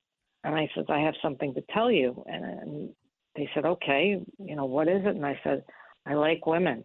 you know i'm i'm gay i like women and honestly it would have been the best thing that could have happened was he would have got up and slapped me because then i hmm. would have known something was you know like like it it would have been the real real thing for him right he took the most opposite approach i i never thought he would remain so calm which scared the out of me um he remained so calm and he just said to me, "Look, you know, kids your age, they experiment, they go through things, they, you know, you're just going through a phase. It'll go away. You're just going through a phase." And you know, I, I and I saw the look. You know, I had my dad had this kind of look, and I saw the look, and you know, I saw my mother looking at him almost strangely too, and I was like, "Oh, I'm, I'm in deep here." that it was the tip of the iceberg. This was a fascinating conversation, and uh, I do hope that you will uh, give it a listen. I've just linked to it on my Facebook page at facebook.com slash Morano fan. You can listen to it after the show. I've just linked to it on Twitter at Frank Morano. But what you should really do is subscribe to the Racket Report. Just search the Racket Report wherever podcasts are available, and you'll get a new version uh, to your mobile phone or your iPod if you still have an iPod as soon as they post them. Just hit the subscribe button. If you want to help us out, you can leave a nice review and a nice comment. That'll help more people discover the podcast. All right. Talking fonts here and a wide variety of other subjects. 1 800 848 9222. Joe is in Manhattan. Hello, Joe. Hi, uh, Frank. Yes. How are you doing? I hope you're doing very well and Thank your you, thank family members and so forth. Uh, listen, regarding fonts, I got hooked on fonts a few years ago because I couldn't sort of decide which font to standardize, you know, uh, in my typing, etc. Right? I did use old-fashioned Olivetti typewriters, etc. in the past years, right? Then when I got to computers, right, I uh, simply couldn't uh, decide because there's so many, many, many of them available. Now, I've arrived at a couple of conclusions. Number one, it has to be very legible, uh, leg, uh, uh, legible, and available is important too. But they're all available, basically, most of them. Uh, Microsoft, for instance, provides quite a uh, uh, you know option. Yeah, no, I'm looking Uh, through them here. It's wild. Now, let me tell you the ones that are not good. The ones that are uh, with, uh, for example, uh, uh, all of them that are sans, uh, they are better because they're more readable, they're more uh, legible. I, I'm not sure I understand what you mean. What do you mean sans? What is that? Uh, because uh, the simpler they are, the uh, m- uh, better uh, uh, they are in terms of the person who reads the information you're providing. Right, right. All right. So, uh, uh, so for example, the ones that you mentioned, Cali- uh, what- uh, Calibri was it? Calibri, That they're yeah. standardizing with the Right. government or something like that. Mhm. All right. Now that is um, mediocre. You know, Times New Roman you mentioned originally. Right, that's my That's go-to font. yeah, but that, um, uh, but Verdana is clearer to read. You think and so? Another thing. I don't agree. Our Arial is clearer to read because they are uh, sans. Um, uh, they're simpler. They're son. Uh, what is that uh, term? Uh, a French term or uh, Latin? Son. Uh, uh, they don't have those uh, extraneous marks on them. Uh, uh, he would know the gentleman who works with you. Then there is the Verdana, which is pretty good. I mentioned Georgia Verdana. They're similar. Verdana is pretty similar uh, to uh, Tahoma, for example. Uh, uh, but uh, uh, Taho- uh, but Verdana is very clear to read. Somebody mentioned I was listening. You So, know, so Joe, what is your what is your go-to font? Do you use Verdana? Okay, uh, uh, then there. Uh, right now, I'm using uh, I'm using Verdana, but I don't pay too much attention. Uh, as long as I see that the font is uh, legible, and uh, it's not complicated because the fancier it is, the worse it is for the person who's going to read it Right. on the other end. You're right. Yeah, no, You I know? would never send something in One calligraphy. more point. Right. Frank, one more point I have to make. Sure. The gentleman, I think, uh, uh, is it Matt who works with you? No, he's I not a think he- gentleman. All right. All right. Uh, uh, uh, somebody mentioned, right, who was discussing with you over there, uh, I think in the studio, he prefers bold uh, but Arial, bold. Right, right. Now, there's a problem with that because when you make it bold, it takes up unnecessary space. Yeah, And well, it would it that- wouldn't surprise me that Matt Blaze makes things uh, makes people take up unnecessary space. That doesn't surprise me at all. The space. Yeah, no, I believe it, Joe. Joe, thank you, appreciate it. Julia is in uh, Las Vegas. Uh, Julia, what station are you listening to us on out there? I'm actually streaming you on the internet. Oh, wonderful. Okay, great. Well, the more the merrier. Thanks for listening. Okay. So um, the thing is, here I've had I retired from a 30 year career in textbook publishing, and um, as far as fonts went, whenever um, it was, especially in math books, it was always preferred to use. Well, in that case, it was called Times Roman. New Times Roman is because Microsoft renamed it, not to fu- fu- futz with the copyright issues. Oh, is that right? Wait, so Times Roman was the same, or uh, and it looks the same as Times New Roman. The only reason they changed the name, it's like table tennis and ping pong. The only reason they changed the name was because of a copyright issue. Yes. Wow, I had no idea. Wow. And um, also for numbers, if we were doing a math book, they would use Times Roman for the text, but always Helvetica for the numbers. Because they claimed that Helvetica in numbers was easier to read, and so was Times Roman.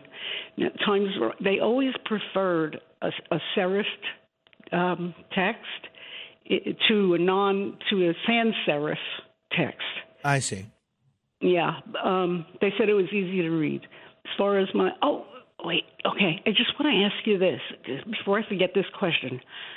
Is there any way in the settings to change the default to what it is you like? Well, so that's only have- that's what I'm wondering. I'm going to look into that for my uh, email. I'm sure there is. I Uh, know there used to be, you know, with the uh, predecessors to the new Windows stuff. Uh, you know, like XP, I know had it. Um, I think Windows 10 allowed you to do it, but I'm not. Uh, I'm not certain. So I'm looking now in Gmail. Uh, there is a way to do it. It's in the settings, and then you scroll down to default text style section, and then you could change it that way. I'm going to do that actually once we go to break. But um, but uh, I'm I, and I'm sure there is in all these other uh, formats as well. So I'm gonna I'm gonna I'm gonna experiment with that. So Julia, what is your go-to font? What do you use regularly? Well, if I'm writing something formal or a business letter or something like that, I I always use uh, Times New Roman. You do. However, a fun font that I love to use when I'm writing a more friendly email uh, or letter is um, something called I don't know if they did away with it or not. Comic Comic Sans. Yeah, I know people that do that. I don't use that, right? Be, just because it does come across as, um, and I get what, why you're going for it because you're trying to have fun with it. It does come across a little silly, so I usually don't uh, use that. But I totally get where you're uh, where you're coming from. Uh, on that one, uh, Julia, thank you very much for the call. Thanks for listening. Appreciate you calling. Hope you call again. Thank you, Frank. All right, appreciate that. And uh, lastly, I, I think we've exhausted the font conversation, but we'll let Steve on Long Island have the last word. Hello, Steve. Okay, yes, it's funny you mentioned Comic Sans because I use Comic Sans predominantly because it kind of mimics my my penmanship. I was never great at script or if I'm dating myself, calling it cursive. So uh, I feel I I like the Comic Sans because it kind of mimics my uh, my penmanship, and also I feel you know in the pressure cooker that we live in today, um, I think that casual font uh, it loosens everybody up, and um, I, I just find the like the Times New Roman uh, the Times uh, Roman uh, numeral uh, it's kind of rigid. And uh, like I said, uh, for me, it's kind of uh, just trying to evoke an emotion that relaxes people. And although it may be may not be as legible, um, sometimes not being as legible makes people more attentive when they're reading it.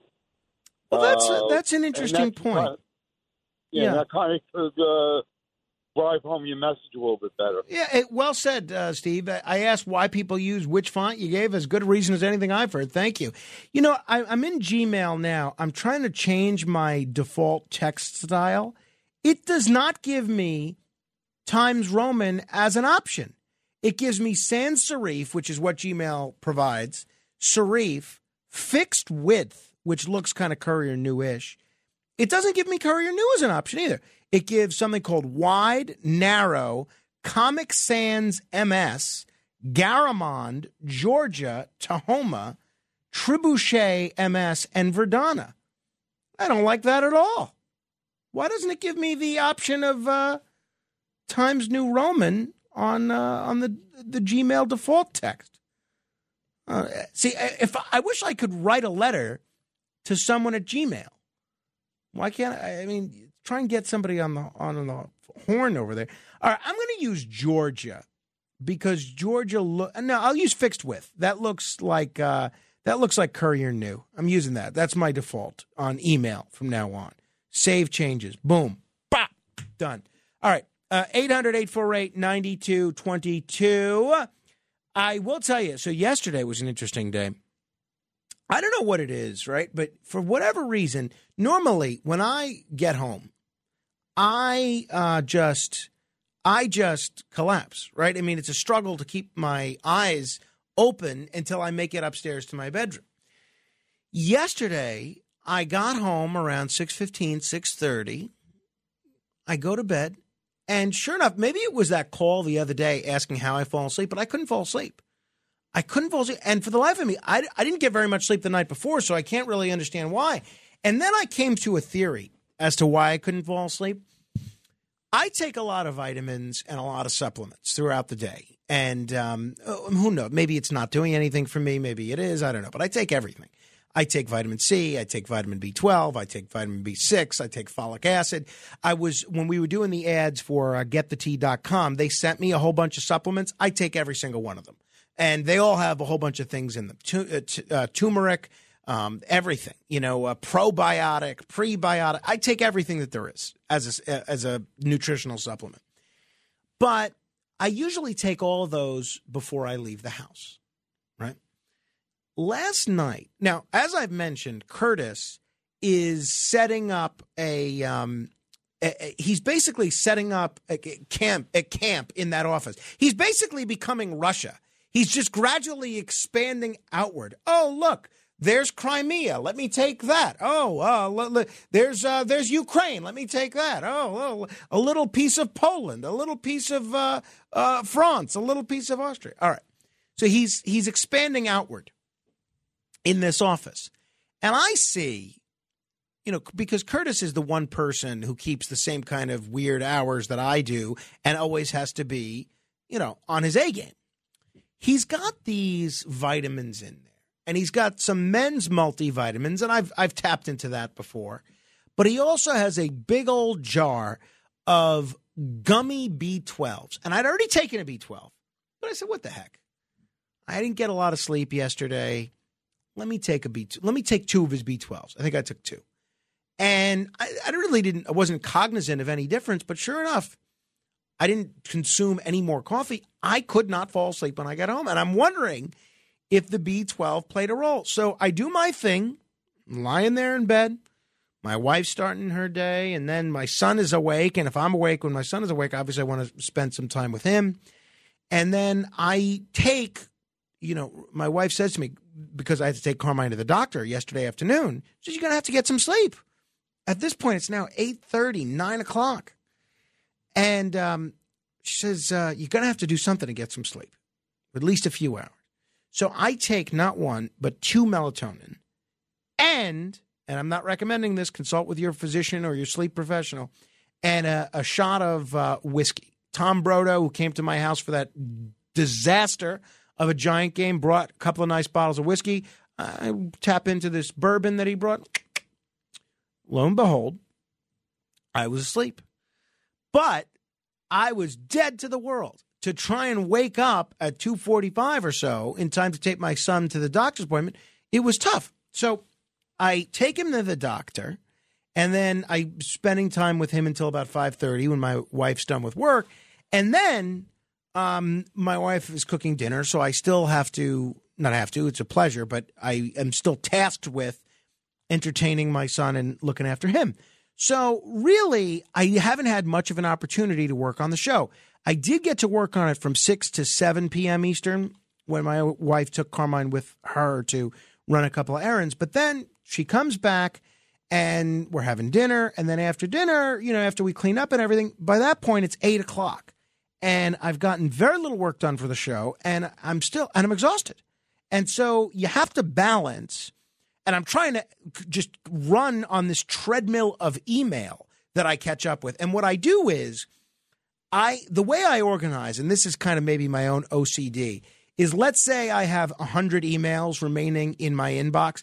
I have a list of 14, hypothetically, show items that I have to get done. Select music, write the trivia questions, book guests, prepare for the interviews, prepare the local commentaries, promotion, monologues, rundown, whatever, you know, uh, audio selection. You know, there's a whole bunch of things. It's usually about 14 or 15 different items.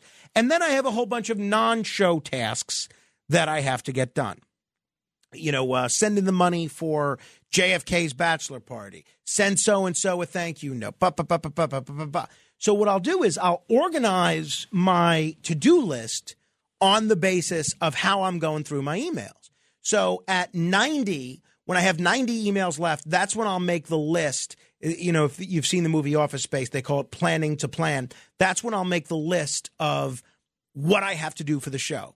Then at 80 emails left, I'll do a show task. At 70 emails left, I'll do a non show task. 60, I'll do a show task. So that's how I kind of organize it. And it's basically, it's, it's very stressful because you're racing through these emails and you're racing to get the show tasks done and the non-show tasks. So it's now, and I was, uh, my wife's asking, well, do you want to watch a movie or something? Because she knows I'm trying to watch these Oscar nominated movies. I said, I don't think I can. I have to do this. I'm way behind on the show prep, and then I'm pretty tired still because I still only got about, you know, however many hours, five hours, and uh, I'd like to try and get a nap. So there's always a balance between you want to get enough of the show done so that you're at least somewhat prepared, but you also want to be well rested enough to be able to get it done. So at around um, nine o'clock or eight forty-five or so, I forced myself to stop and grab for a forty-five minute nap. Took a shower and uh, and came in, but it was a very odd sleep day. Now today, I can't imagine what that's going to be like because I'm scheduled to get a haircut appointment at eight o'clock, and you know what a disaster it is every time this tries to work out. So at the very, I'm thinking I might just stay up for the until 8 a.m. to get the email done, at least get some headway made on that email and work on Thursday's show. And then if I sleep a little later because I'm getting to bed a little later, maybe I'll, I'll at least have uh, I won't be buried in email for the start. By the way, if you want to email me and add to the pile of email that I'm digging through, you could do so. Frank.Morano at WABCRadio.com. All right, 800 848 9222. We'll continue with your call straight ahead. Other side of midnight. It's the other side of midnight with Frank Morano. Time goes by so slowly. Time goes by so slowly. Time goes by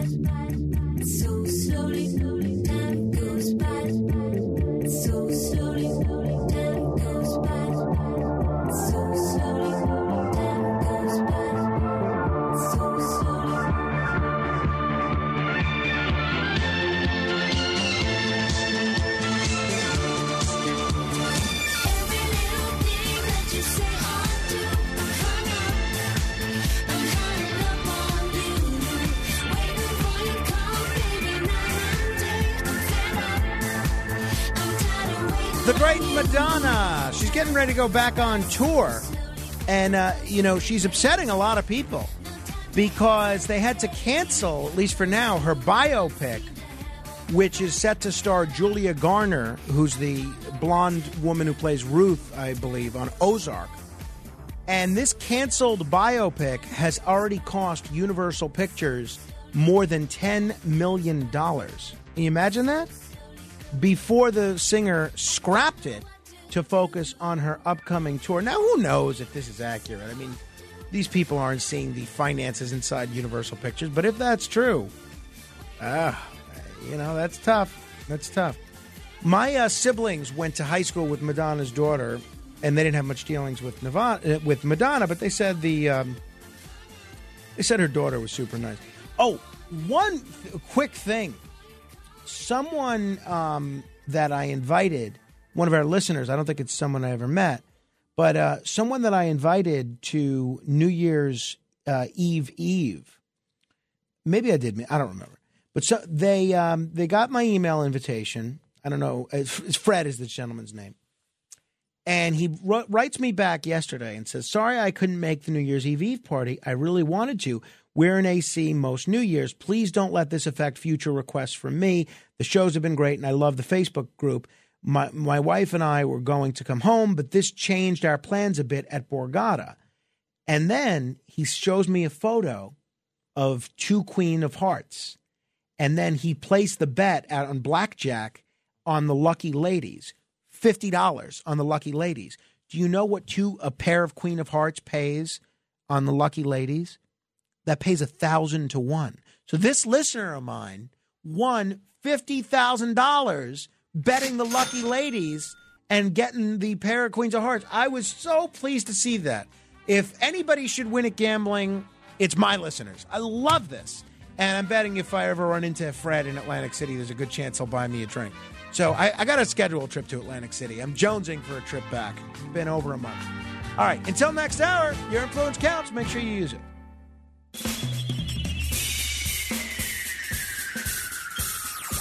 This is The Other Side of Midnight with Frank Morano. They're running a strange program, y'all. Now, here's Frank Morano.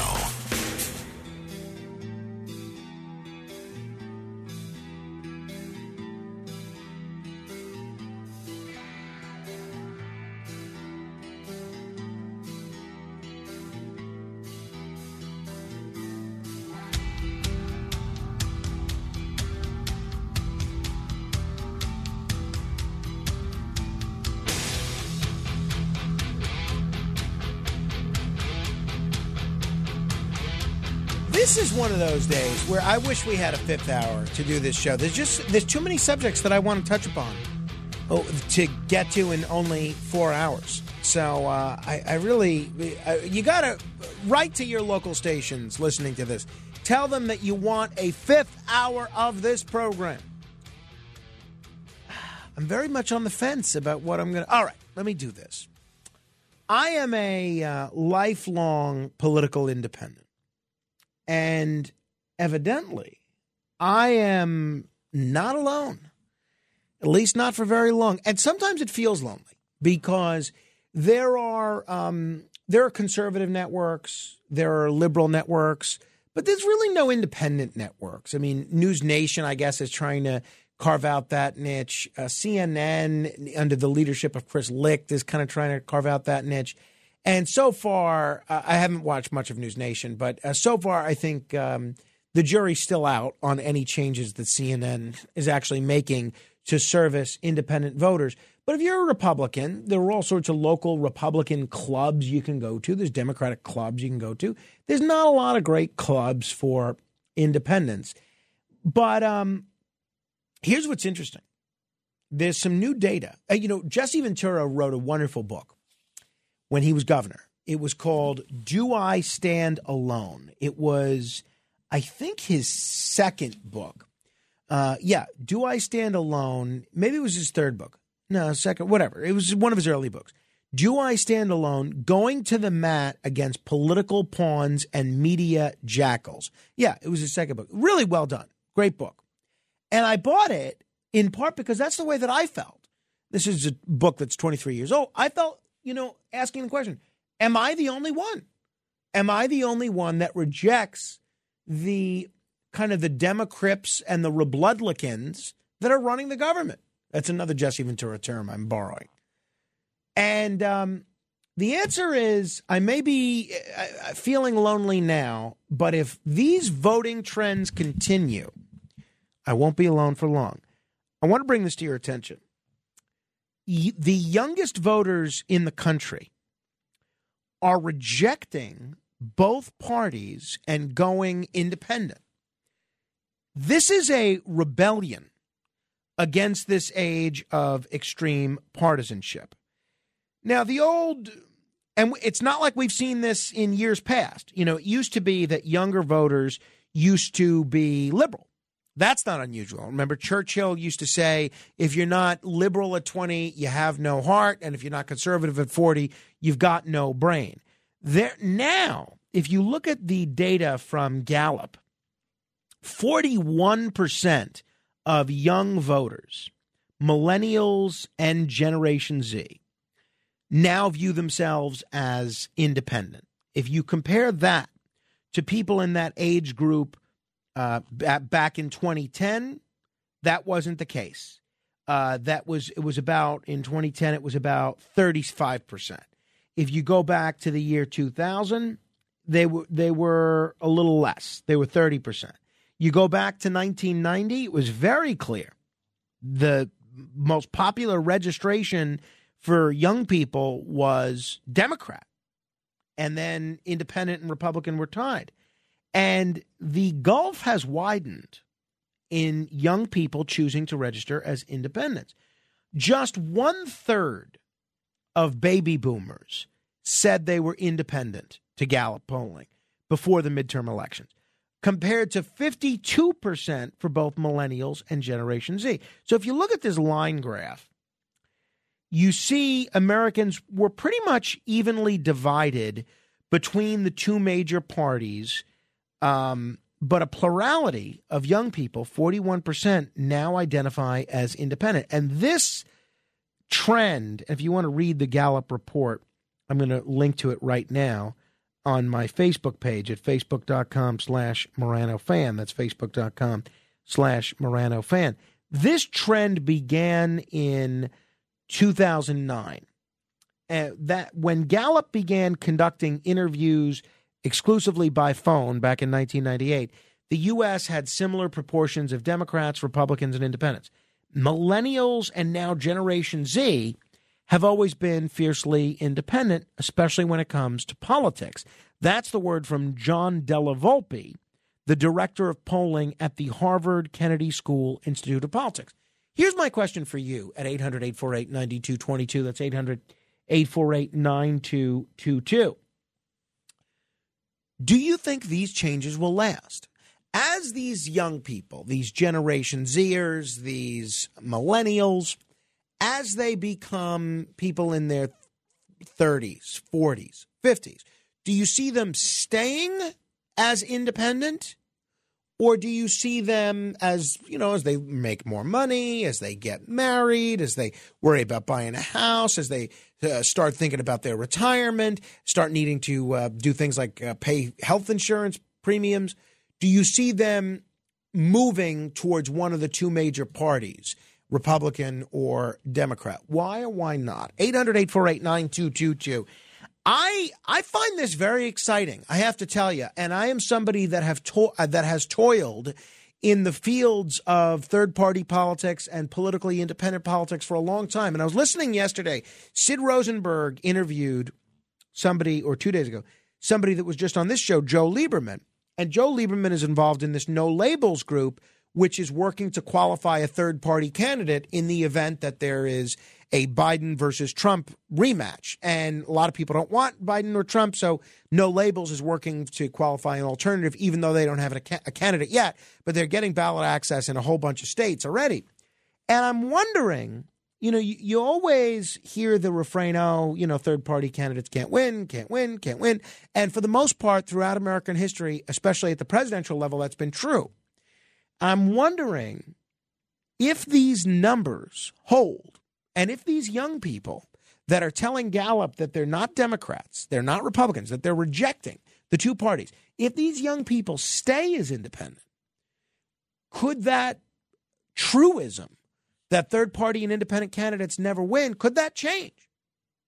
Could that change if these people actually start voting like independents, not just call themselves independent?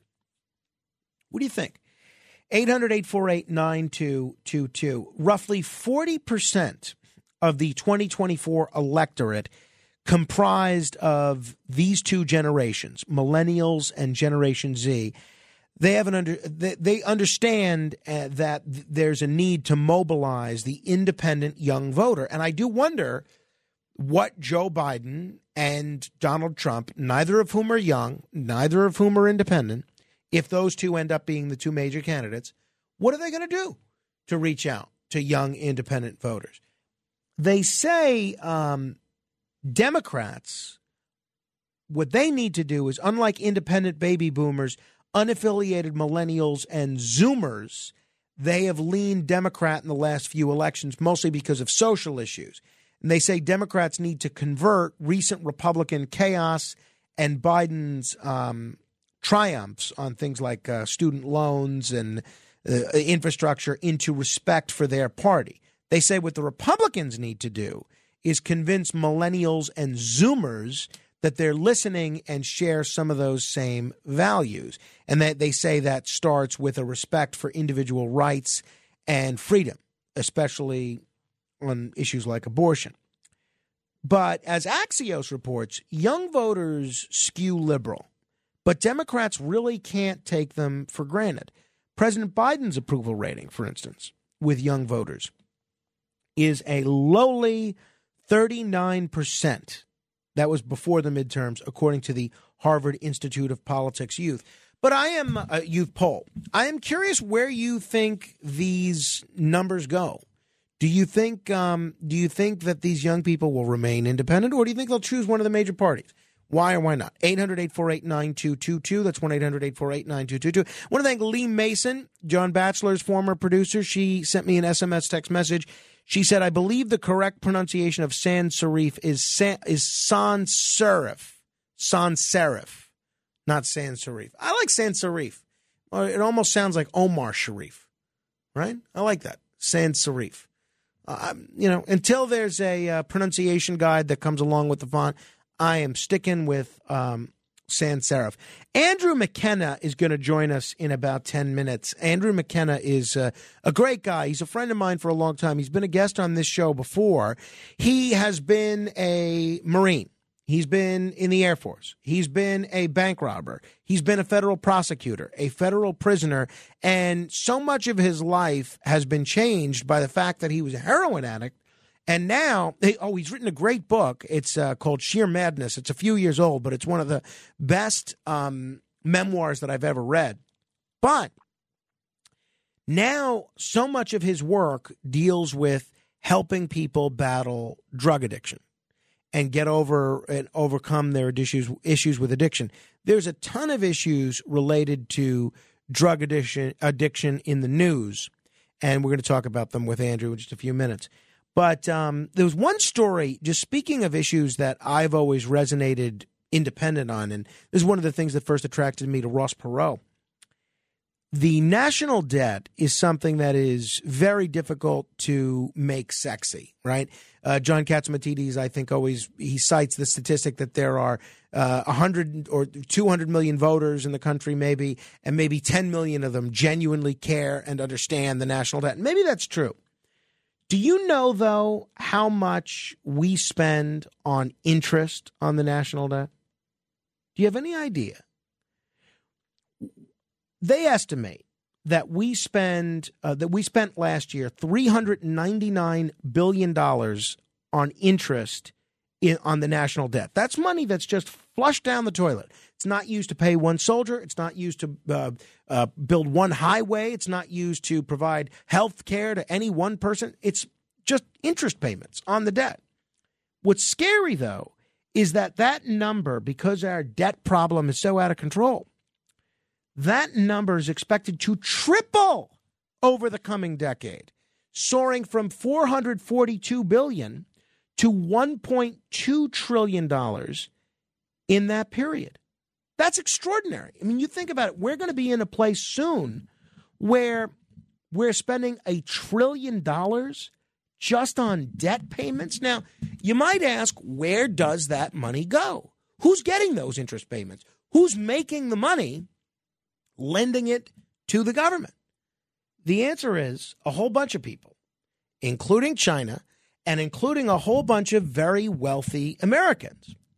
There was, um, it used to be that everybody used to talk about the debt, right? Republicans, Newt Gingrich, uh, independents like Ross Perot, even Democrats like Bill Clinton. And you, it's always when um, it- it- that leaves out so much of the story, though, right?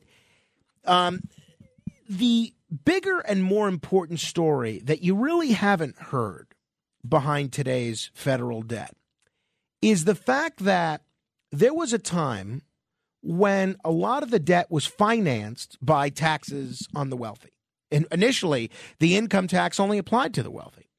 But over the last half century, we've gone from a situation where the wealthy pay taxes to the government instead to getting giant checks from the government because they're lending the government money.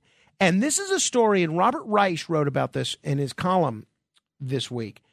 This is a story that needs to be told if Americans are to understand what's really happened and what needs to be done about it. And I don't hear Democrats or Republicans talking about it. So a half century ago, Americans wealth uh, the the wealthy people in the country financed the federal government through their tax payments. Tax rates on the wealthy were high. Under Dwight Eisenhower, they were over 90%. Even after all tax deductions, the wealthy typically paid about half their incomes in taxes.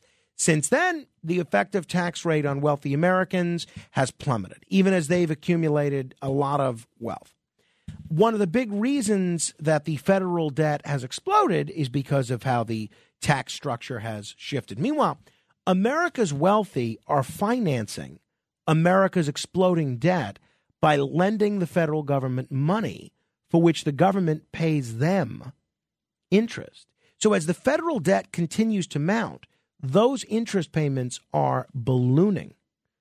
The Congressional Budget Office, as I mentioned, predicts that interest payments on the federal debt will reach 3.3% of the GDP by 2032 and 7.2% of the GDP by 2052.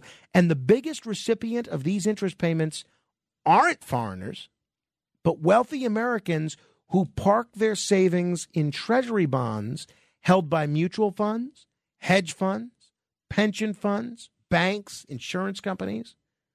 So the wealthy used to pay higher taxes to the government. Now the government pays the wealthy interest on their loans to finance a swelling debt that's been caused by Washington that can't spe- that just keeps spending more money than it takes than it's taking in.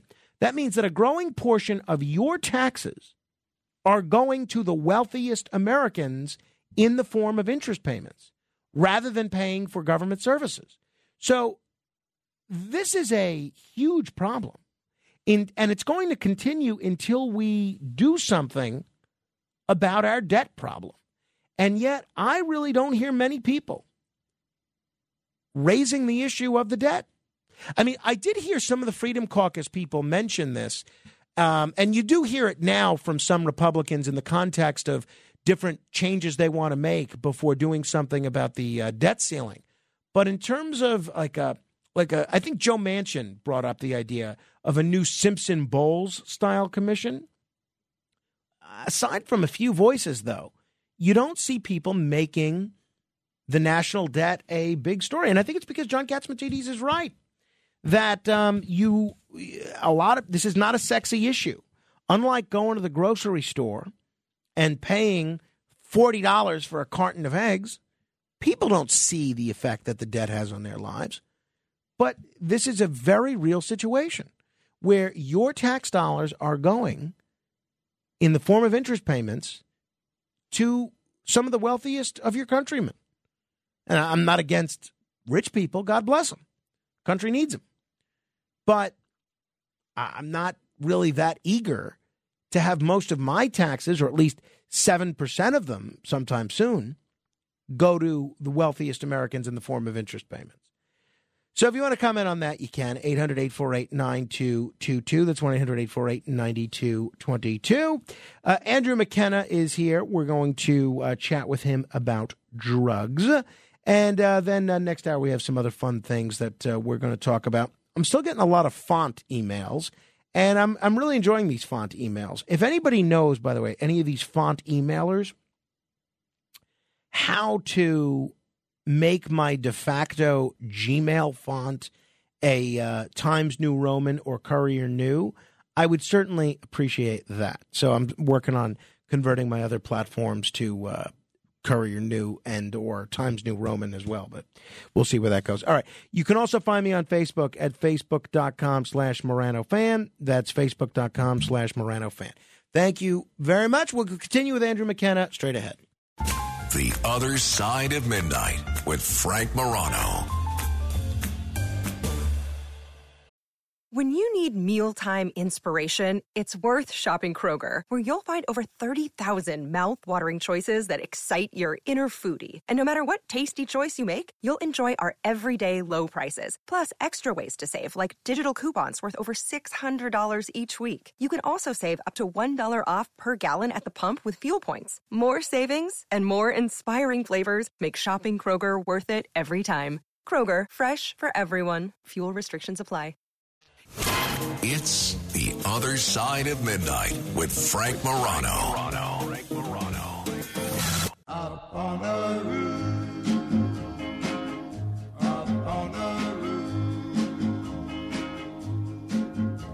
When this old world starts getting me down and people are just too much for me to face.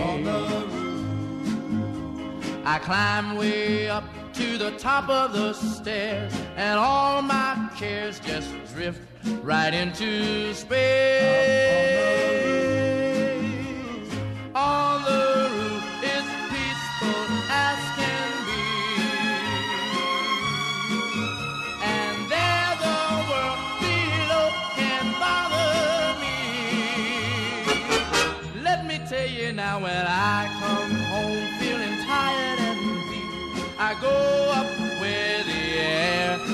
Fresh and sweet. The Drifters up on the roof.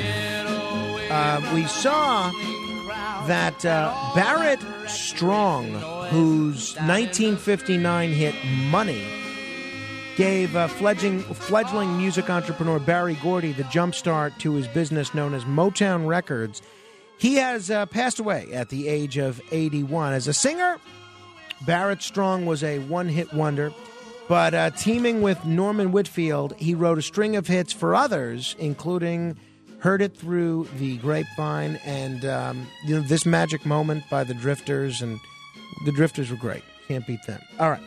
Um, very pleased uh, to welcome back Andrew McKenna. Andrew McKenna is a, uh good friend of mine and a, a great guy. Besides, he is the deputy director of the National Council on Alcoholism and Drug Dependence in Westchester and the author of uh, one of the best memoirs that I've ever read, which I still recommend. It's available on Amazon. Sheer Madness. Andrew, it is great to see you. Good morning. Good morning, Frank. Great to see you, man. Uh, by the way, and uh, I understand you are in the process of uh, finishing another book.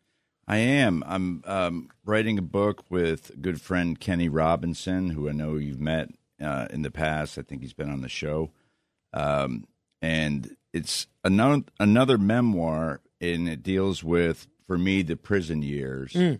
and uh, we get into how Kenny and I met in prison, and what he's done since then, and what I've done. Uh, he's a true visionary, and I always tell him he's going to be in the history books, uh, you know, along with you know Martin Luther King Jr. and um, W.E.B. Du Bois, and uh, he's just amazing. He's a driven person to help a lot of people, helps a lot of people coming out of incarceration reclaim their lives. Well, that's wonderful. Uh, What's the name of that book? Is that available for pre-order yet? It's not No. available for pre-order, but uh, probably looking at a release date of um, the fall, and it's uh, we have a it's it's called Unmasked. It will be the title of the book, and it's the the working title right now. But yeah, we're really excited Great, about it. great. Well, we'll look forward to having you back when the, the book is out, and uh, Kenny also. Um, you, for people that don't know your story, and by the way, you got to get Sheer Madness. It's a wonderful book. It's by Andrew McKenna, M C K E N N A. Uh, maybe if you play your cards right, maybe we can persuade Andrew to give a copy or two away uh, today, but no promises. We'll see where that goes. But um, uh, Andrew, you were a Marine. You were a pre- federal prosecutor. You developed an addiction to heroin, um, and then you be- turned to crime. You became a bank robber, and then went to uh, federal prison. And your memoir, that's the subtitle, "From Federal Prosecutor to Federal Prison." Now you spend a lot of your time trying to help people that are dealing with addiction issues, or help people who may have family members that are battling addiction issues. Let me ask you about what uh, British Columbia, Canada is doing. We've got a lot of Canadian listeners. Some hear us over the radio, others listen online. They're in the midst of uh, a three year experiment with drugs. Starting today, small amounts of drugs are decriminalized, not just marijuana, which New Yorkers and New Jerseyans and Nevadans are familiar with, but this includes hard drugs like cocaine and heroin. Cannabis is already legal up there in Canada. So instead of facing criminal charges, people caught with less than two and a half grams will receive information on treatment or other resources. Drug trafficking, that's still illegal. A lot of people looking at this and wondering will this be successful? Will it uh, make the problem worse? What do you think? It's such an interesting topic to me because I remember studying this back in, in college years and years and years ago. And the biggest concern was that by legalizing it, you're almost condoning it for those who haven't um, tried drugs or, you know, even started with marijuana or progressed onto something else. So it's almost like the, the government's um, saying it's somehow okay, it's not as dangerous as we've been telling you. And the federal government has spent over a trillion dollars since the war on drugs began, and everybody seems to claim that the war on drugs has been an utter failure. Failure. That's very popular sentiment. This is what I think, and this is what I know, having um, been through addiction myself, and now you know helping people that are struggling with addiction. You you have to start somewhere with the reason why a person picks up and uses in the first place. Almost everybody I know um, is looking for a reason to escape or looking for a way to escape their emotions, their stress, their anxiety. Um, maybe they lost their job, lost a loved one. Grieving's a huge thing. Hopelessness, loneliness. These are the, the main uh, factors uh, for people looking to escape what they're feeling if we were to decriminalize certain drugs and take some of the money that we've put towards enforcement um, into prevention and mental health and awareness before mental health really starts to take a tumble in one's life, if you look at you know what we're teaching people that are in kindergarten or first grade, second grade, third grade, um, helping our young people have better coping mechanisms so they can deal with the stressors of life. We know life is difficult. So if we can shift some of the funding towards prevention um, of the of the main mental health causes that cause somebody to then go and use and escape, then maybe it could be successful. The, another point to to doing this and decriminalizing um, certain drugs, and now we're talking about the harder drugs like cocaine and heroin, is uh, arresting people for small user quantities and then warehousing them is an absolute injustice. And right now, the United States houses more people in prisons and jails, um, and are justice involved in some way than than all other com- uh, countries combined. It's it's ludicrous. We have a jail. Uh, uh, system where people are profiting based on laws that are archaic and frankly don't work. The advocates of what Canada is doing, and there are plenty in the United States as well, but the advocates of what Canada is doing, they say that addiction is a health issue and not a crime, and people who are not afraid of being punished and thrown in jail, they're um, much more likely to seek help for their addiction issues. Whereas if they're afraid that they're going to get locked up for it, they're going to be a lot less likely to seek out resources to help them. What do you say to that argument? Well, we know that someone who's in the throes of addiction, the prospect of being locked up is not a deterrent. You, you're already in the compulsion stage of addiction. My case is a perfect example. When I was robbing banks, I wasn't um, worried about going to prison. That, that that didn't stop me from doing what I was was doing at the time. But it's also it kind of goes to my first point too, because at sentencing, after I was caught, um, we made the argument that you know I was desperate to get money for drugs. That really wasn't the case. It, it had so much more to do with the pain that I was feeling. I was going through an awful custody battle. I couldn't seem to get any traction. I did have an injury in the Marine Corps, which got me onto uh, prescription painkillers, which is you know completely dangerous if it's not carefully watched. Thank God it, it's it is much more now than it used to be. It's still an issue, but really I had pain between my ears, the sadness of losing my children, and um, I just couldn't seem to get any traction. I couldn't seem to get a victory. It it it really snowballs out of control at that point. So stopping the mental crisis that so many people go through on a daily basis, and we're not talking about you know major uh, psycho or psychiatric disorders like um, schizophrenia or something that's really has to be treated with medication. We're talking about day to day stuff, Frank, stress, anxiety, depression. Uh, it can really spiral out of control. If we can start treating some of those things and teaching young people and young adults and older people as well to deal with those stressors, uh, I think we'll go a long way. I know that uh, Portugal tried something similar about 20 years ago in decriminalizing drugs. Do you have any idea how it's worked out for them? It's it's really fascinating because they thought that the number of drug users would go up, but it actually decreased, and it's difficult. The data that I read, they haven't been able to tie it to one particular factor. Um, I think part of it was that uh, a lot of people look at drugs and and if they haven't gotten into them yet, it, it sort of has this allure, this unknown, this sexiness to it, and they they want to try it. And perhaps maybe by decriminalizing it, it made it look like it's not that big of a deal. You know, there's not it's not really risque behavior, and so for the people that are motivated by that type of thing, maybe it took some of that allure away.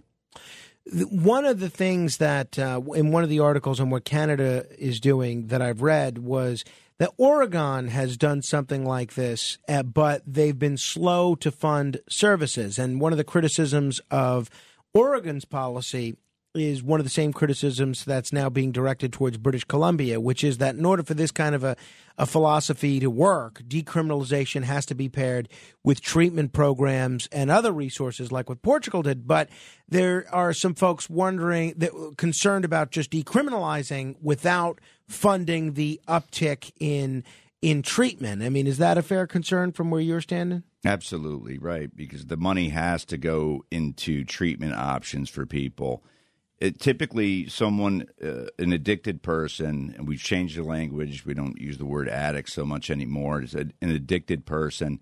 Uh, they don't want to be addicted anymore. You know, once the wheels come off the bus, it's not a, a big party anymore. It's it's awful and very very difficult to get out of.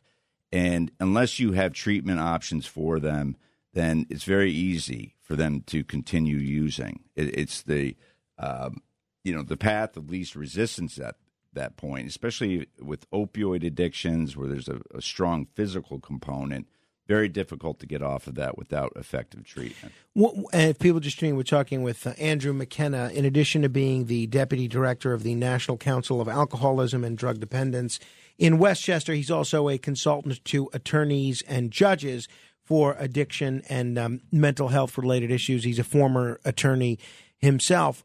One of the things that uh, I think really shocks people into paying attention about this kind of thing is that the statistic that there are more people dying every year from drug overdoses in this country than died in the entire Vietnam War. And they say one of the driving forces behind these uh, drug overdose deaths is fentanyl. The fact that more people are using fentanyl, the fact that fentanyl has an increased lethality. And this has spurred a large number of reports that um, police officers, correction officers, others, just by touching fentanyl, can get uh, can get uh, can get seriously ill or suffer a drug overdose. Now, a lot of medical professionals have tried to debunk this, but there's still a lot of people, and they've called me, all saying the same same thing, which is that no, um, you can suffer from a drug overdose just by touching fentanyl, even with a glove. Based on your research, Andrew, what's accurate? Can you suffer from a drug overdose just by touching fentanyl? I'm so hesitant to answer that question, right? Because we have conflicting opinions from, uh, you know, two sides, and they're all experts. My understanding, when I first heard and saw, actually, it was a YouTube video probably two years ago, but it was a YouTube video of a, of CNN or Fox or something. It was a major news network, and they were showing um, a first responder, police officer down in Florida, overdosed, and the allegation was that she touched uh, fentanyl, and um, you know it seeped into her skin, through her skin, and that was and it was the cause of the overdose. I was alarmed by that, scared me. Like if I ever came upon fentanyl or somebody who had overdosed, maybe they had uh, residue on their skin or Mhm. something that I, you know, I could overdose too. But so until we really know definitively, the research I've read is that no, it, it you cannot overdose that way, and that this is just something that the media has blown up, and we know that in, in many cases fear sells, and So they kept pumping it and pumping it. The the problem with this is that it's deterring people from helping someone who is in the in the throes of an overdose or even appears to have overdosed. It could be a heart attack. It could be have nothing to do with drugs at all, but they don't want to go near the person. And so this fear is is really dangerous and it could cost a lot of lives just based on that alone. So, uh, but the the Reader's Digest version is you're not ready to answer. My question is if you're a police officer or a correction officer and you touch fentanyl uh, for a short amount of time, you're not ready to take a position on whether you can suffer a drug overdose from that. I'll say this the International Journal of Drug Policy, which is a legitimate research based um, foundation, they did a meta study and they looked at thousands of these cases, reviewed thousands of cases where it was suggested that a first responder overdosed simply by touching fentanyl. And they pretty much debunked all those cases, all those allegations. Let me ask you about this. This was a conversation on the Cats at Night show yesterday. Great, great interview overall with uh, Derek Maltz, who was a uh, DE agent. He's now retired, but he's on television a lot. He's on radio a lot.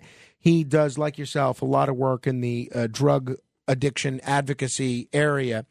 And he was talking with their whole panel of people, including Craig Eaton, who uh, I think you probably met. He's an attorney. He's a friend of mine as well. He's been on this show.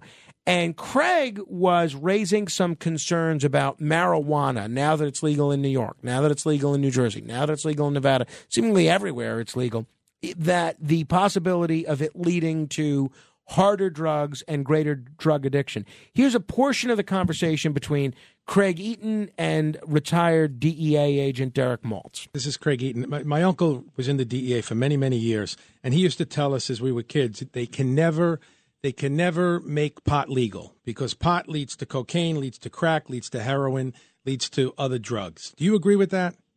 Yeah, and I'll tell you really what's going on now, Craig. Great, great point. Uh, you know, historically, you know, nobody thought smoking a joint was that big of a deal. Now the THC is so high, there's studies coming out everywhere that it's causing psychosis, schizophrenia, it's causing depression, anxiety. And guess what happens to a kid in high school that's depressed and is anxious? He goes out and tries to find Xanax. And the Xanax is killing him because it's deadly fentanyl. Because you need So something stronger. You can, you got to keep you got to keep looking for things stronger because the pot isn't Yes. working anymore, and then the cocaine isn't working anymore. So you got to go to crack. But it, it's crazy where we're going in this country. You know, I uh, I, I like Craig a lot, and a smart guy, and a great attorney, and a friend of mine. I found that um, that line of questioning or that line of uh, concern regarding marijuana.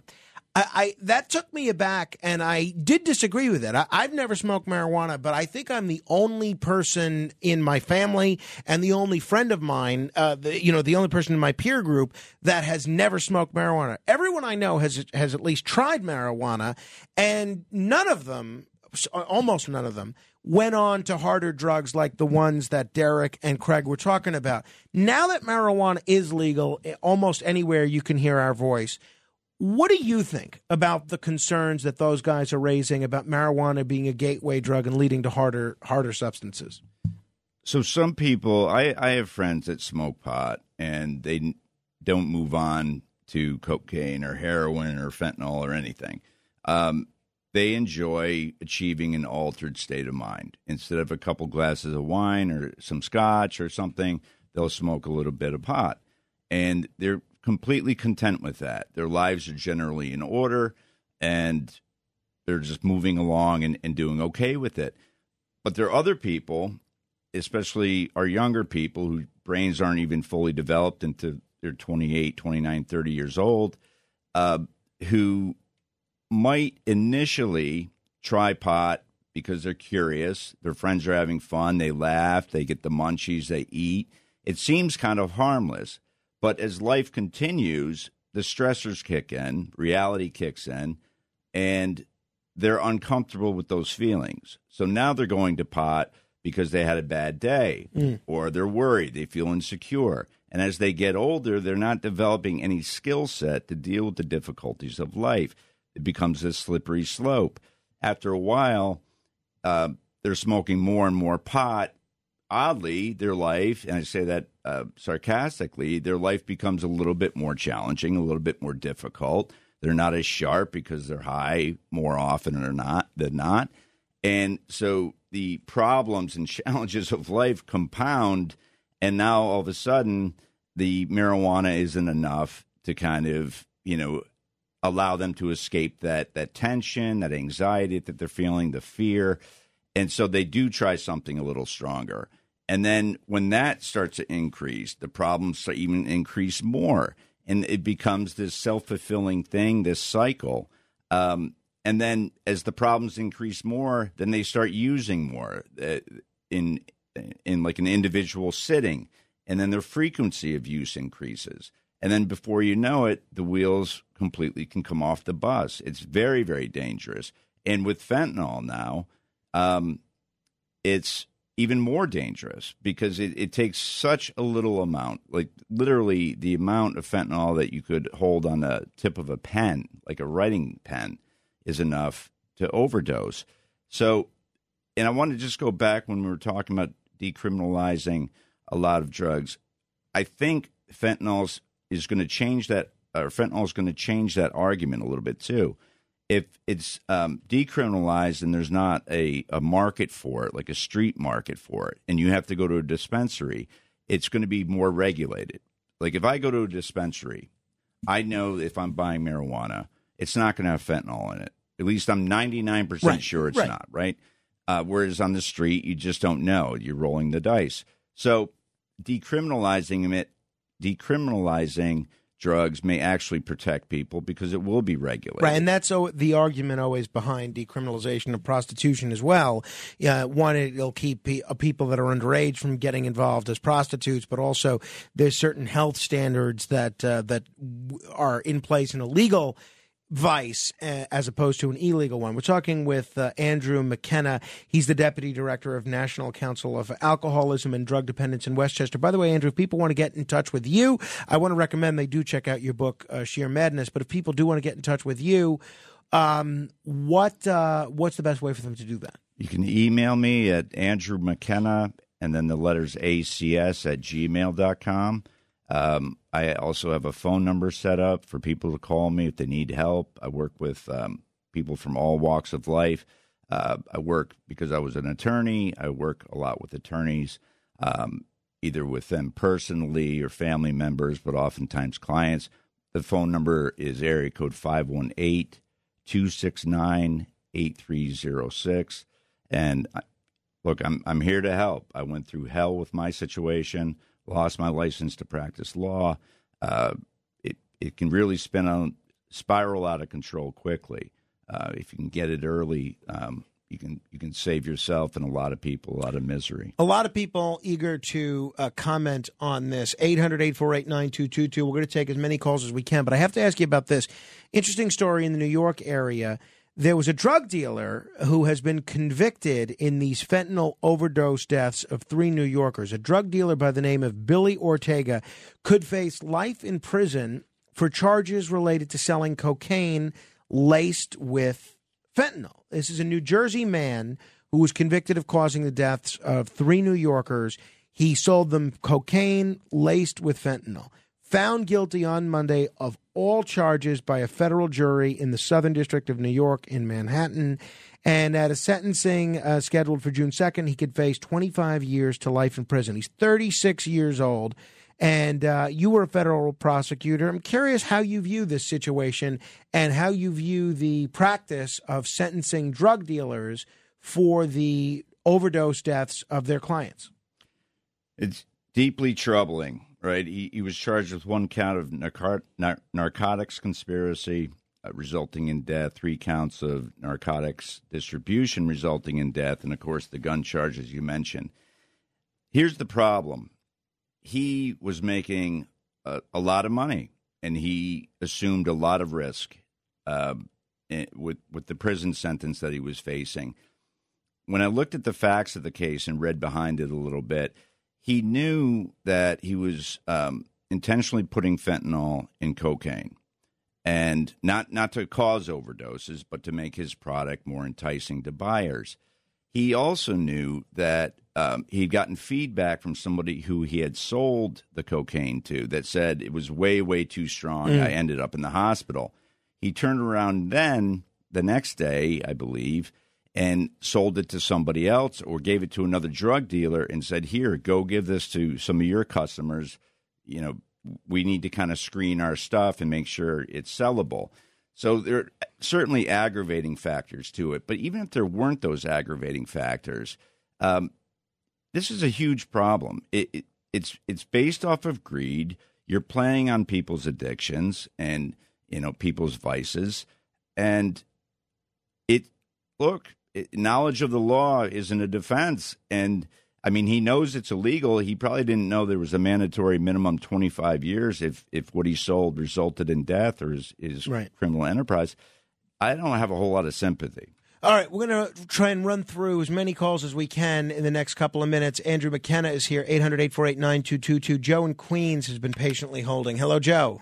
Yeah, hi, Andrew. You got a great speaking voice, by the way. Um, Thanks. what I wanted to ask is, um, you know, with financial crimes or the drugs, you might have a job, say an accountant, or work on Wall Street, or do arbitrations where there's the, a built-in opportunity for some graft or or uh, fraud versus going out of that venue and looking for it. And the same with maybe drugs. Maybe you have some friends that use them, or do you look elsewhere?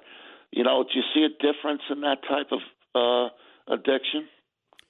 I really don't. I really don't because we could say, well, they're different because it's money and the person needs it more money to, you know, pay bills or they got behind in something, so they're they're tempted that way.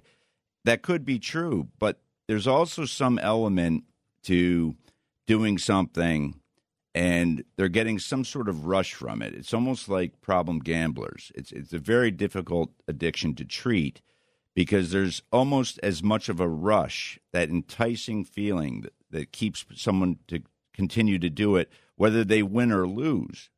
Some people are gamblers actually are just as addicted to losing as they are winning. It, it's it's a very very difficult addiction to treat, as I mentioned. So in that case, I, I could see it go both ways, uh, and it's absolutely a temptation.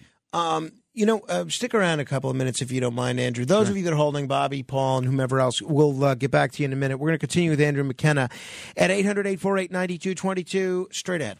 The other side of midnight.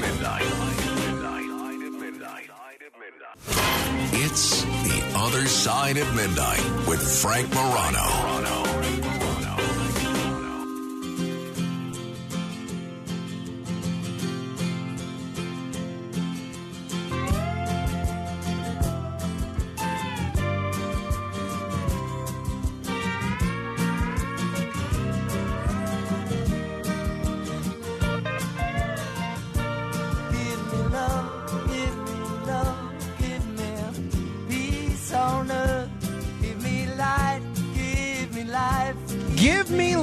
By George Harrison. Uh, this is a birthday bumper music selection from my friend Phil Maravolo. When I knew Phil Maravolo, he was a young political operative. We go back uh, over 23 years, and uh, these days he's a teacher.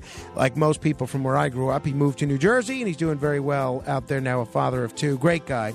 Uh, happy birthday to you, Phil Maravolo. Hope all your wishes come true. Hey, speaking of music, when I was talking about Barrett Strong and the role uh, that he played in launching Motown, I neglected to mention that Charlie Thomas, who was part of the Drifters, has also passed away at the age of 85. So there's all kinds of reasons to listen to the Drifters this week. Speaking of drifting, we are uh, drifting in and out of conversation with Andrew McKenna. He's a consultant to attorneys and judges uh, for addiction and mental health issues. He also happens to be the deputy director of the National Council of Alcoholism and Drug Dependence in Westchester. Going to try and squeeze in as many calls as we can here. Paul is in Connecticut. Hello there, Paul. Hello. Hi, Frank. Hi. Hi, Andrew. Hi, Paul. Hi. Oh, it sounds like you have quite a history with uh, mental health and uh, marijuana. This gateway drug, well, I started young, but we'd go to uh, Grateful Dead concerts.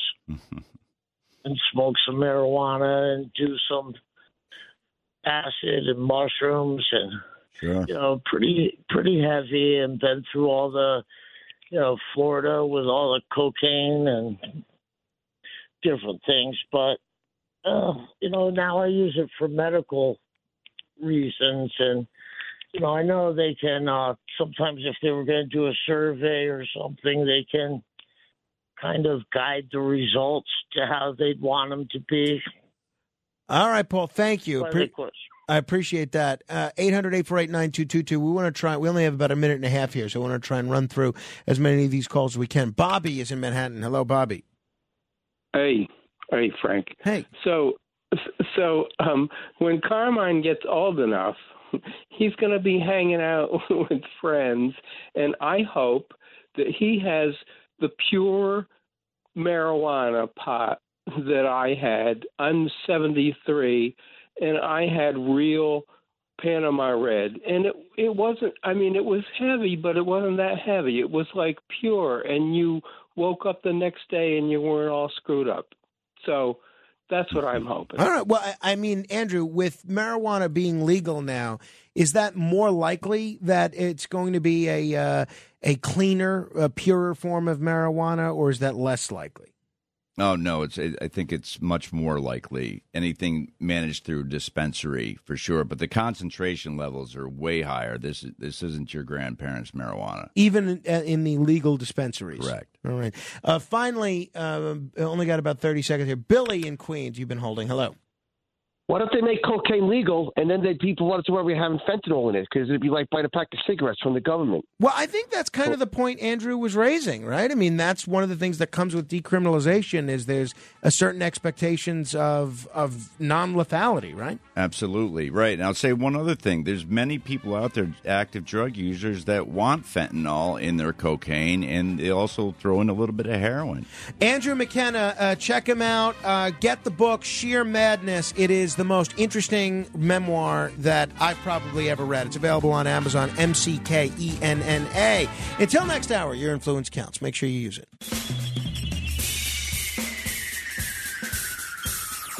This is The Other Side of Midnight with Frank Morano. They're running a strange program, y'all. Now, here's Frank Morano.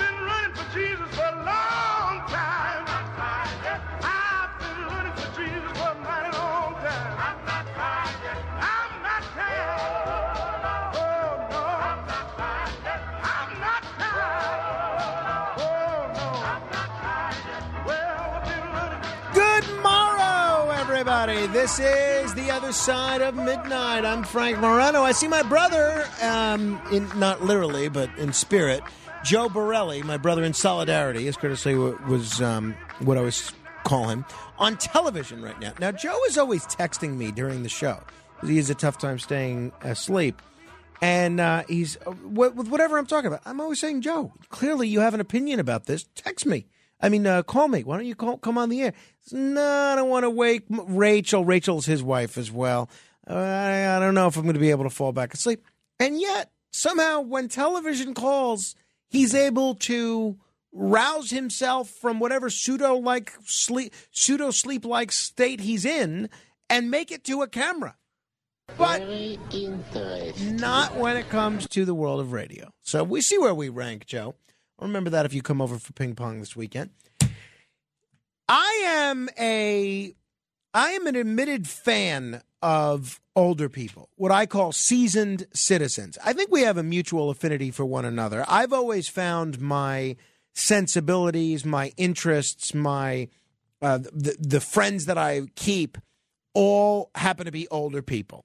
And I see the numbers uh, that we get on the radio show here, the ratings, and we are killing it with older folks, killing it. Some in some cases, literally, which is why I'm hoping more of you will put us in your will. But I and and it's also kind of sad because growing up, almost all of my friends were significantly older, right? Uh, 70, 75 when I was 17, 18. And unfortunately, that's led to me uh, losing a lot of people that I've been very close with. Now, I have developed a lot of relationships with younger people, but it's still it's it's sad. It's lonely when all your friends pass away. I'm sure a lot of you can relate to this. But I um uh, just this week recently, my friend Jimmy Romano, or last week, Jimmy Romano passed away at the age of 94. A friend of mine for decades. Sorry to lose him. But um, the point is, I've always had a soft spot in my heart for older Americans, older people. I guess it's not limited to Americans. And I think they've always had a soft spot for me. There, how many people in this world, take a guess, how many people in this world right now do you think are 100 years old or older in the world right now? How many? Matt Blaze, take a guess. How many people are 100 years old or older the whole world? Whole world, whole planet. Five million. Five million. what planet are you living on? See, now this is not going to sound impressive. Five million? My goodness! All right, okay. Now forget it. Uh, this is what I get for using you as a prop and not and not rehearsing this. All right, there are nearly. now it doesn't sound impressive. Now nobody cares. It's like when my wife asked me to guess the price of something. I don't know how much anything costs. All right, there are nearly six hundred thousand people who are one hundred years or older in the world, according to the UN, and that's projected to swell to not quite Matt Blaze's number, but to 3.7 million people by the age uh, by the year 2050. Now that's a lot of 100-year-olds to be walking around. Not so many as Matt Blaze is apparently. You could tell he lives in, a, in an older community. That, but uh, that's a lot of people in this world, 100 years old or more, 3.7 million. The big uh, our longevity is they say, I mean, who knows what's accurate, right? They say our longevity is 25% dependent on genetics. Okay? And the other 75% is based on lifestyle choices. Are you smoking? Are you drinking? Are you eating the right foods? Are you uh, doing other things? The Washington Post has an interesting article on this by Teddy Amenabar. And here are the top three things for lengthening life through those healthy choices. But I'm going to give you them. But what I'd like you to do is if you're over the age of 100, if you're 100 years old or older, give me a call and I want you to tell me two things. One is how you celebrated your 100th birthday. And two, what you think the key to your longevity has been. Because everyone's always curious. You know, whenever there's an article about the world's oldest person, they always ask, Oh, what's the key to living this long? And they always, sometimes they'll say, Oh, well, I only eat one meal a day, or I uh, walk five miles a day, whatever the case may be, or uh, good friends, or staying active. If you're 100 or older, those are the two things I want you to answer me. One, what'd you do for your 100th birthday? And two, what do you think the key to your longevity has been? 800 848 9222. Now, um, because we're not quite up to Matt Blaze's number of 5 million 100 year olds yet, and not all of the 600,000 100 year olds are nocturnal, I'm going to extend this to 90 year olds as well. If you're 90 or older, I want you to uh, tell me what you did for your 90th birthday and what you did for, uh, and what you think the key was to your longevity. 800 848 9222. According to this article in the Washington Post, these are the top three tips for lengthening life through healthy choices. And uh, these have been talked about before, and I've talked about them before. But one is stay active. Older adults who keep their bodies moving through their favorite forms of exercise, whether it's walking, yoga, dance, they tend to stay healthier longer. Two, and this is this is so important and so i- interesting. Keep old friends and make new ones. a lack of meaningful relationships can chip away at our mental and physical health, especially as we age. And I agree with that, although what I don't think that tip is including is the the fact that the more friends you have, the more people you have asking you to do things, right? That you need to drive them to the airport, you need to help them move furniture, you need to do this, you need to do that, you got to go to this, you got to go to that. My entire calendar is comprised of me trying to live up to obligations that I've made to the substantial social group that I've accumulated over the years. And three is, and this is so important, and I want to stress this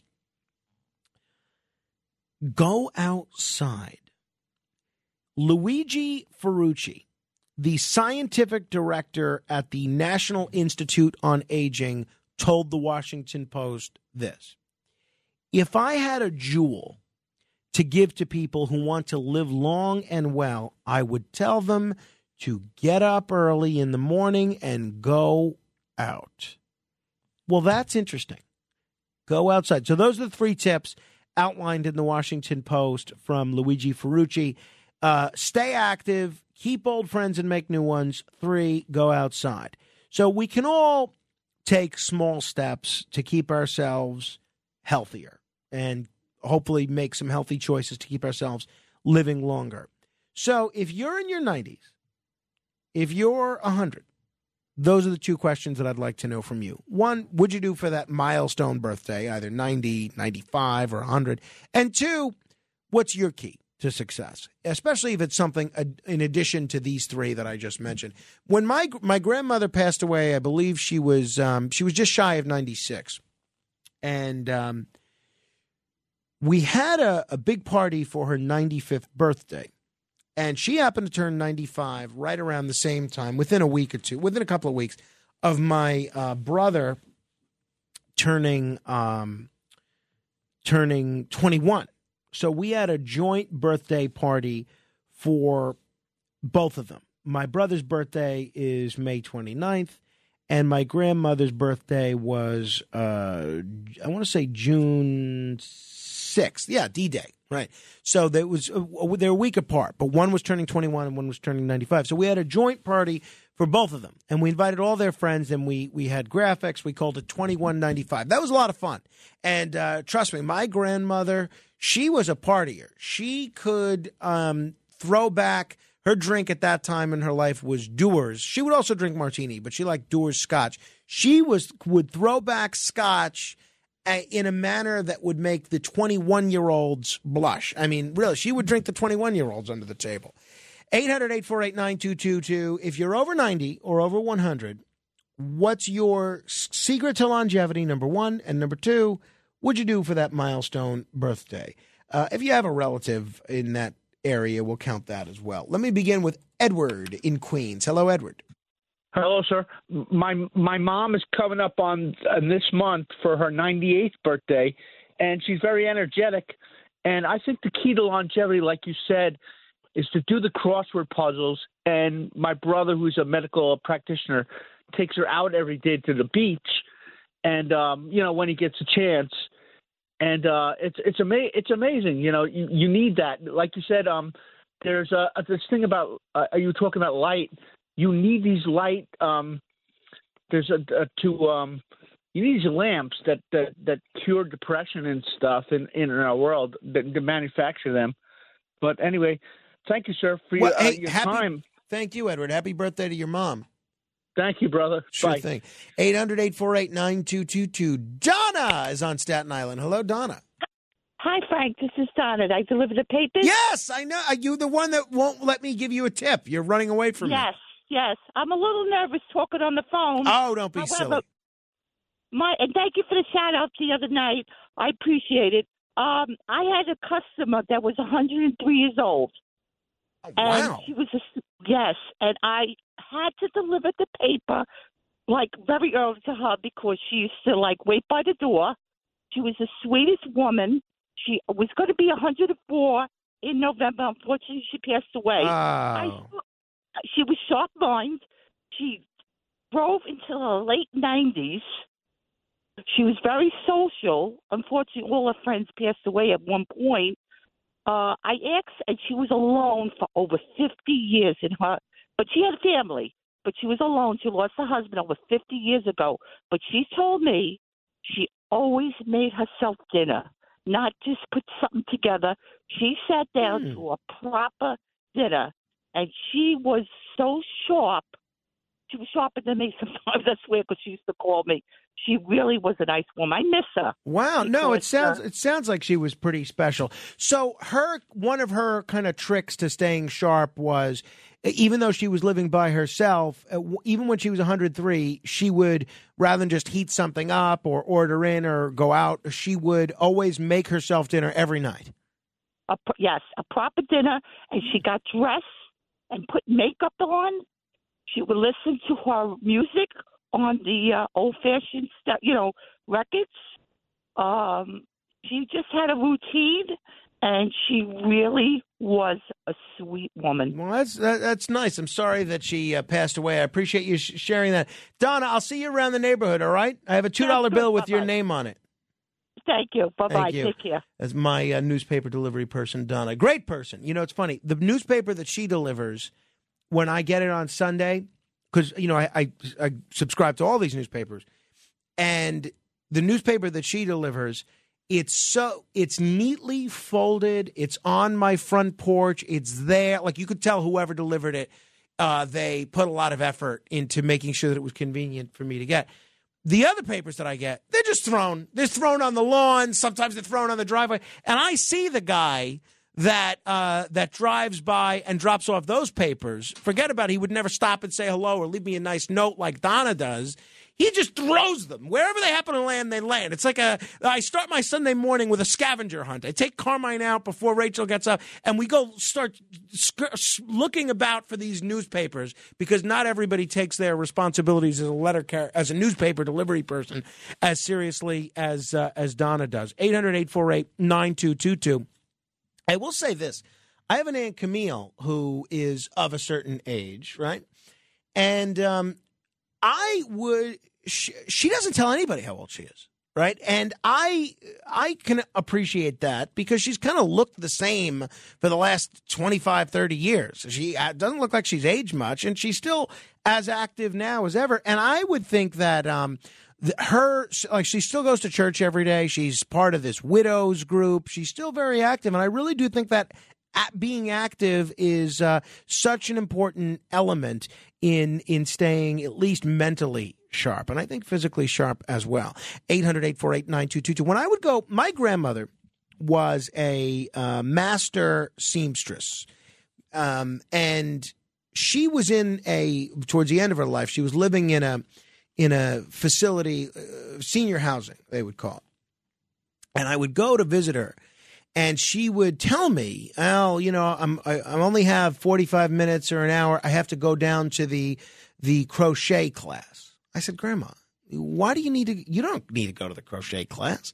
You could teach that crochet class. You're a better she was a professional seamstress. I mean, she would make me when I was a child Star Trek uniforms from scratch. She would make me uh, all sorts of. Uh, she made all my siblings Halloween costumes every year from scratch. You know, she was a, a master. And she would say to me, Well, you know, I want to make sure that I go because if I don't go and then not a lot of people come, they're going to cancel it. And a lot of the women that go, they really need that class. And, uh, you know, I like to see everybody anyway. So I always gave her a lot of credit that she, even though she didn't need the lesson from that crochet class, she would go in part for the social aspect of it, and two to kind of take one for the team and to make sure that they didn't uh, they didn't cancel it. Alex Barnard, um, you you tried to weigh in one time on a, a marriage discussion by claiming that uh, that you had a relationship that was fitting with what we're discussing.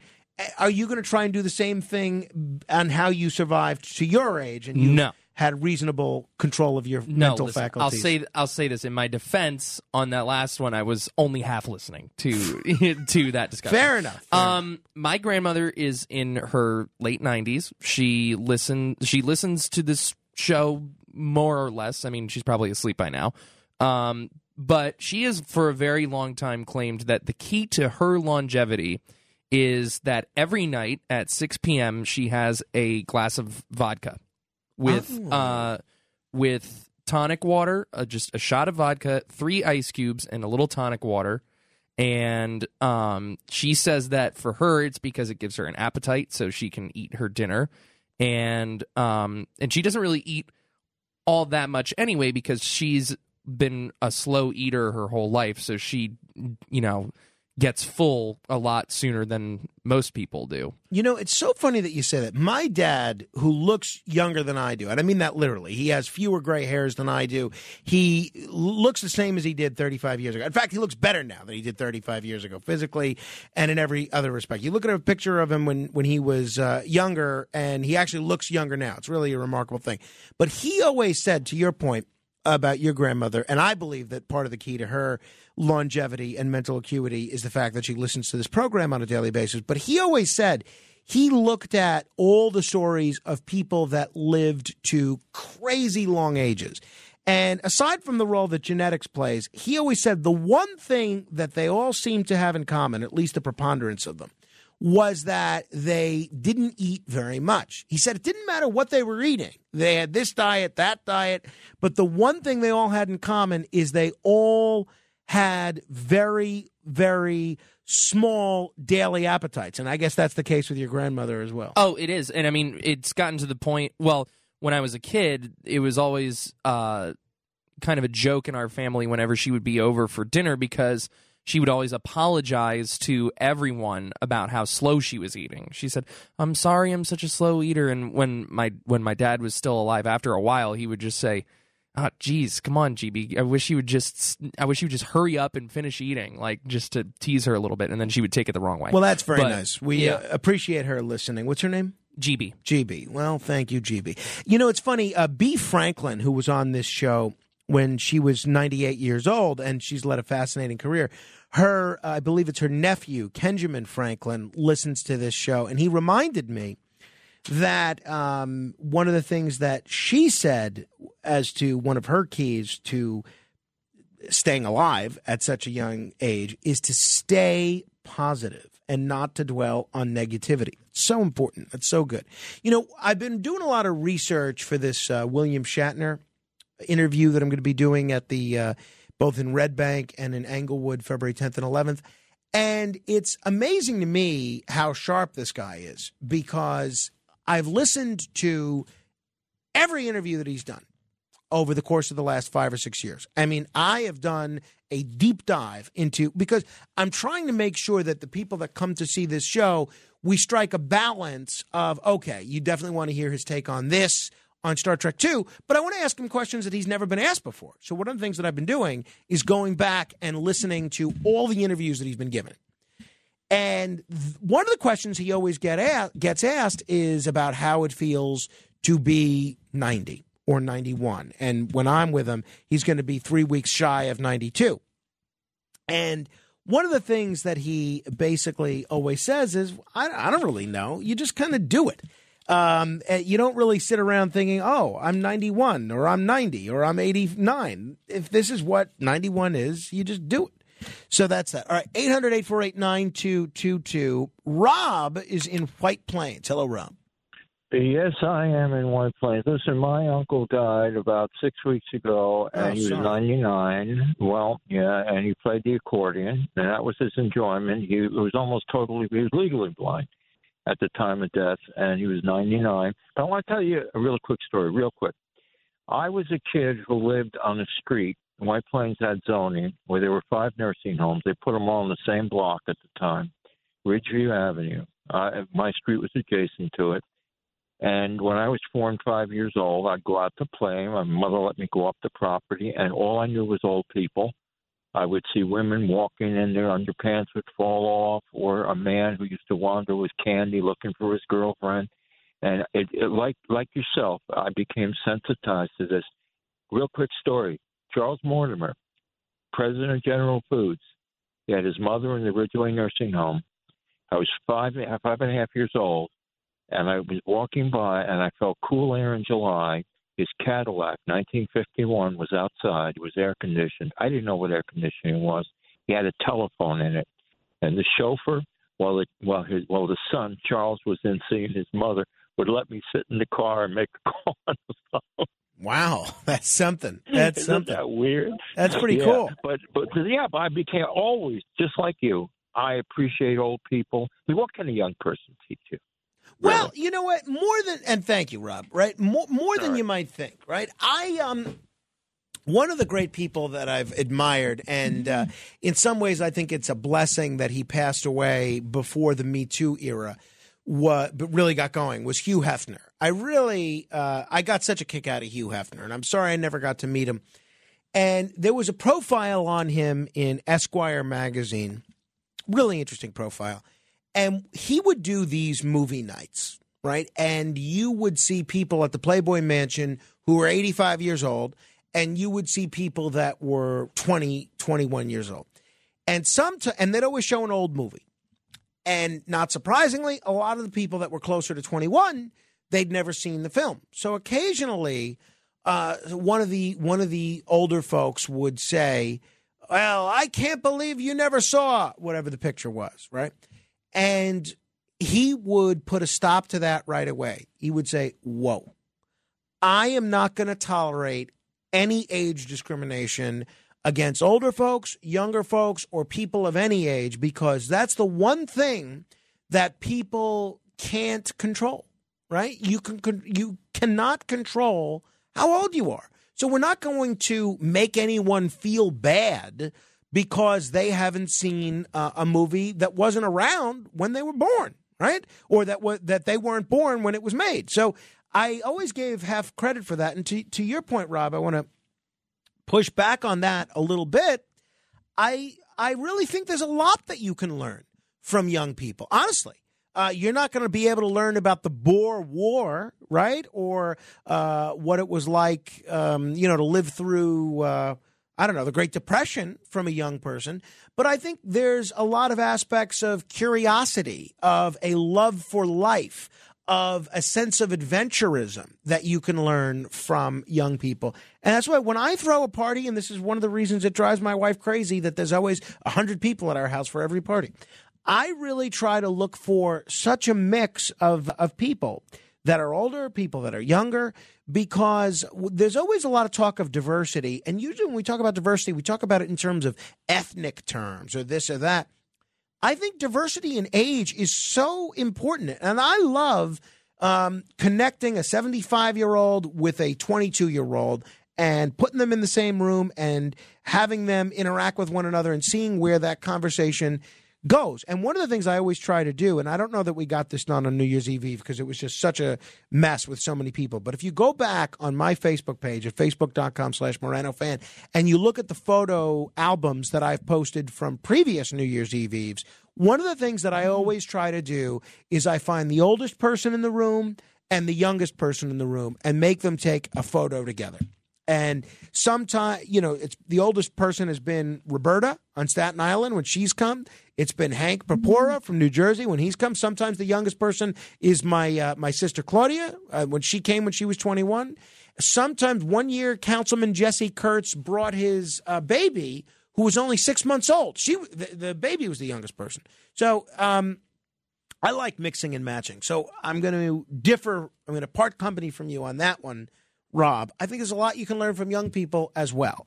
I think when you get into your bubble of groupthink and only surround yourself with people that are your age group, your political persuasion, your ethnicity, your religion, then that's when you get into trouble. My friend Jimmy Oddo, who um, is one of the politicians that I admire most in life, he always said that one of the great benefits that he got out of serving in the New York City Council, which is that at the end of his service in the city council, the people that he became the closest friends with were not like him. They were not um, Catholic, heterosexual, male, or Republican. And those were all things that that he were was. And it was really a great experience for him to be able to forge such close friendships with people that were the opposite of him in every respect. And I, I really, I always took that to heart. 800 848 9222. Barry is in Syracuse, uh, where my friend Ben Walsh is the mayor. How's he doing up there, Barry? Uh, he's doing wonderful. Good, Yes, good. Well, he's- do you know Ben at all? I do not. He's All an independent. Uh, he runs as an independent. He, he's doing a great job. I Yeah. will tell you this, Frank. The number one thing, uh, whether you make it to your 70s, 80s, 90s, even 100, is attitude. If you have a good outlook, good outlook on your life, then you've you've achieved a happy life. Now, let me just tell you, just by your voice, you're the type of person that has a very good outlook. You will probably live, a, and I hope you do, a very long life. Look at look at the the guy you you speak about many times, Joe Franklin. He had that type of thing. You know what I mean? Uh, well, I appreciate that, Barry. And Joe certainly did have that attitude, and uh, that was kind of his defining. Hi- His defining, uh, and Shatner has that. Honestly, if you read Shatner's book, or if you've seen his stage show, and uh, this is one of the things that we're going to focus on in my interview with him, I think, is so much of his life philosophy these days is saying yes to everything. Every opportunity that he gets, whether it's to swim with sharks or go to space or ride a horse or to play paintball, he says yes to everything, right? And uh, I think that you, to your point. I think that does play a role. Thank you. Although, if what you're saying is accurate, Barry, which is that a positive mental attitude plays a role in longevity, then I am a little bummed because the people that badmouth me in the Facebook group on a daily basis, these are some of the most miserable people in the world. And yet I want them to live forever because they clearly are listening to every minute of what I'm doing on a daily basis. If you want to join the Facebook group, by the way, just go to facebook.com slash groups slash radio Morano. Uh, we're going to do the thousand dollar minute in a moment, but first let me say hello to Pamela in New Jersey. Hello, Pamela. Ah, good evening. I'm going to take a little bit of the dark side on this one. Um, I, I, and I'm not general, generalizing. I'm not saying every, I believe in all those components you mentioned. However, I have seen in history and personally, a lot of times the ones who live that uh, that much older are a little on the flat side emotionally. I won't say psychopathic, but let's say narcissistic, sociopathic, where they just don't have the emotions, so they don't get ill. Stress is what kills you, and the, uh, I've I've seen it. I've seen these people like just just aren't quite there on the scale of uh, sociopathology. They're not bad enough to be considered, you know, mentally ill or anything, but they're kind of you know flat in certain uh, ways, but yet they could be active and have acquaintances and be like uh, look for attention and everything. But they tend to uh, where I'm crying over uh, you know, uh, an animal being hit on the road.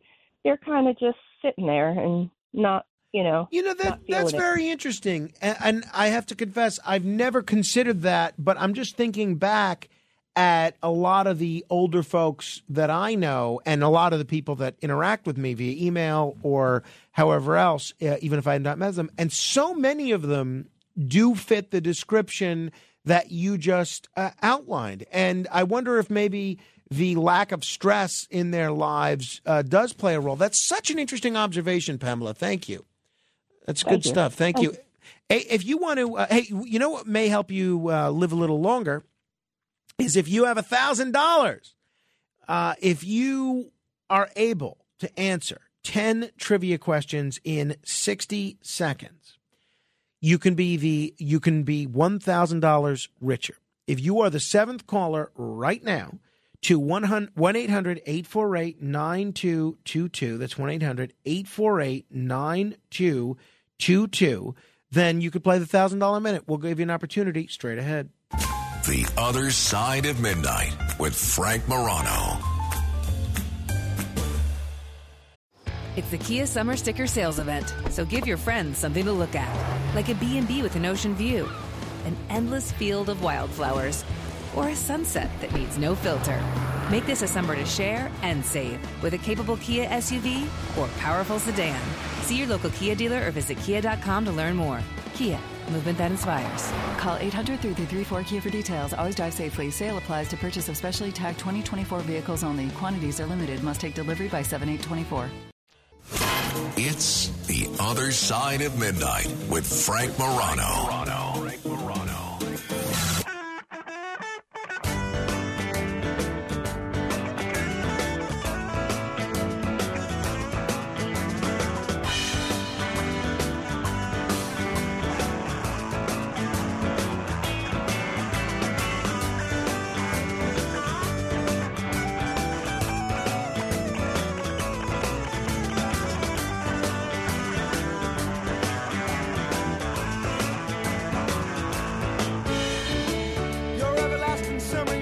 Steely Dan, reeling in the years. Want to devote that to everybody celebrating a birthday today, especially Bridget Guzzi. I, I reached out to Bridget uh, because uh, Bridget is a great lady and a good friend, and um, the greatest gift giver I've ever encountered.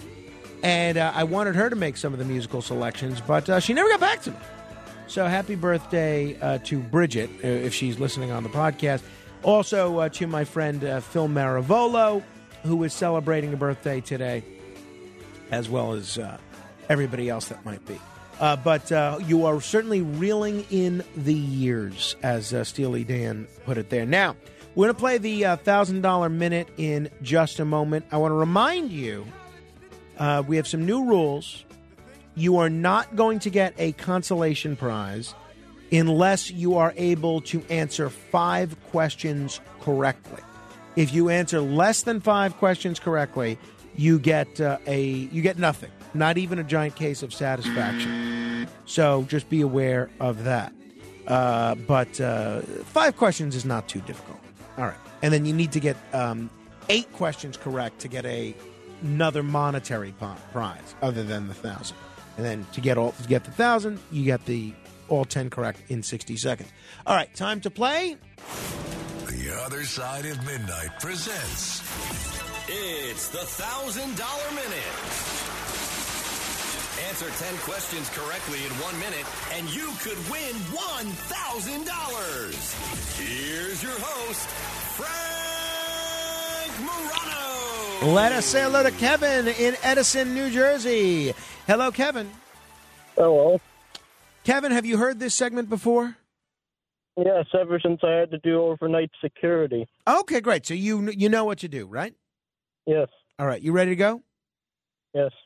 What city was Berlin located in? The Ber- excuse me, let me start again. Start again. What city was the Berlin Wall located in? Berlin. What children's TV show features the characters Big Bird and Oscar the Grouch? Street. Was Lamar Alexander a senator or a basketball player? Basketball player. No, I'm sorry. Uh, Lamar Alexander was a, a senator from uh, Tennessee for uh, for a while. So, um, unfortunately, Kevin, I don't think we give Kevin anything. I I hate to do that, uh, but uh, but I thought that was. I'm sorry, Kevin. So you you don't win, but I'm glad we got to talk. I thought that was a fairly easy question. One because you got a one out of two chance, and I feel like I don't know. People know Lamar Alexander. But it's something. Lamar Alexander, who just retired from the Senate, there's something about him, and maybe this is my own devilish streak. There's something about him that I think people think he was that basketball player that was married to um, the uh, the uh, Kardashian, Lamar Lamar Odom. Lamar Odom. I was going to say it. Thank you. Eh, That that you're on top of. I'm, I'm trying to play an audio cut of uh, of uh, uh, Abby Zwerner's lawyer. That takes five minutes to get ready, but but um, it takes me a second to come up with Lamar Odom's name. That that you're on top of. My goodness, priority. So, uh, but anyway, so I was. Me- it's amazing how often I would mention Lamar Alexander's name in conversation in real life, and they people someone would say to me, "I thought Lamar Alexander was a basketball player." So one time with a a woman I was dating, very intelligent woman by the way, who worked in the news business, I I played this game with her that I just made up on the spot, and I said, "All right, let's going to play a game. I'm going to name someone, and you tell me whether they're a U.S. senator." Or a basketball player. And I went through this list of about uh, 15 names. And she would say, Senator, basketball player. And I would say she was about 50 50. But all 15 that I named were senators. I, I only named senators, and but the fact that I told them that you could be a senator or a basketball player, she guessed that several of them were basketball players. That was a, fun game to play. Maybe we'll bring that back for a uh, a contest of some sort. All right.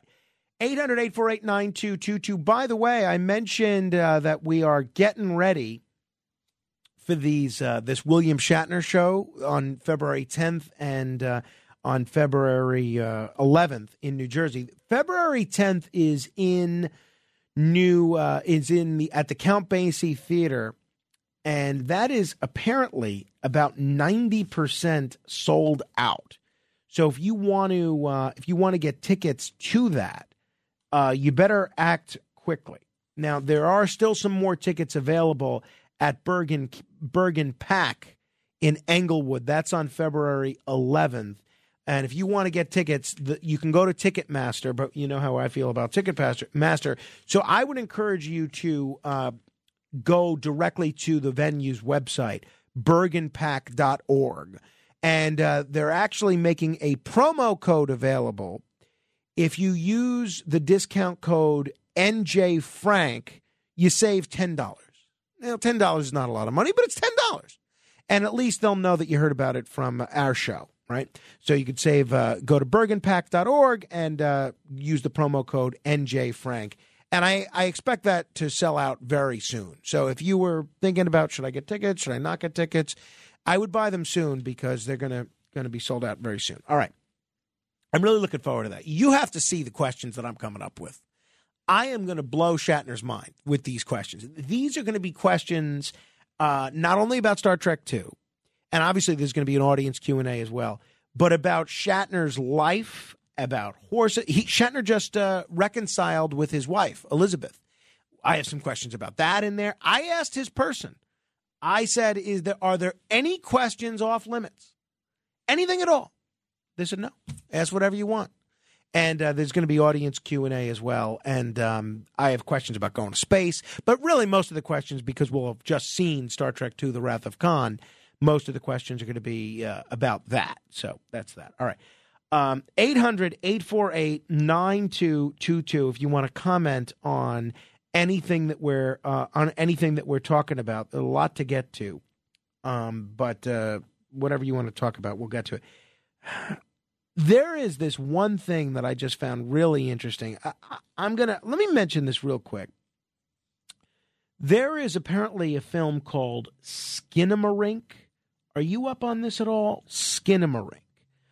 I had not heard about it until yesterday, and I, I haven't seen it yet. But uh, evidently, Skinamarink is all the rage. I love this. I love this story. Uh, not necessarily about the film, because for all I know, the film is terrible.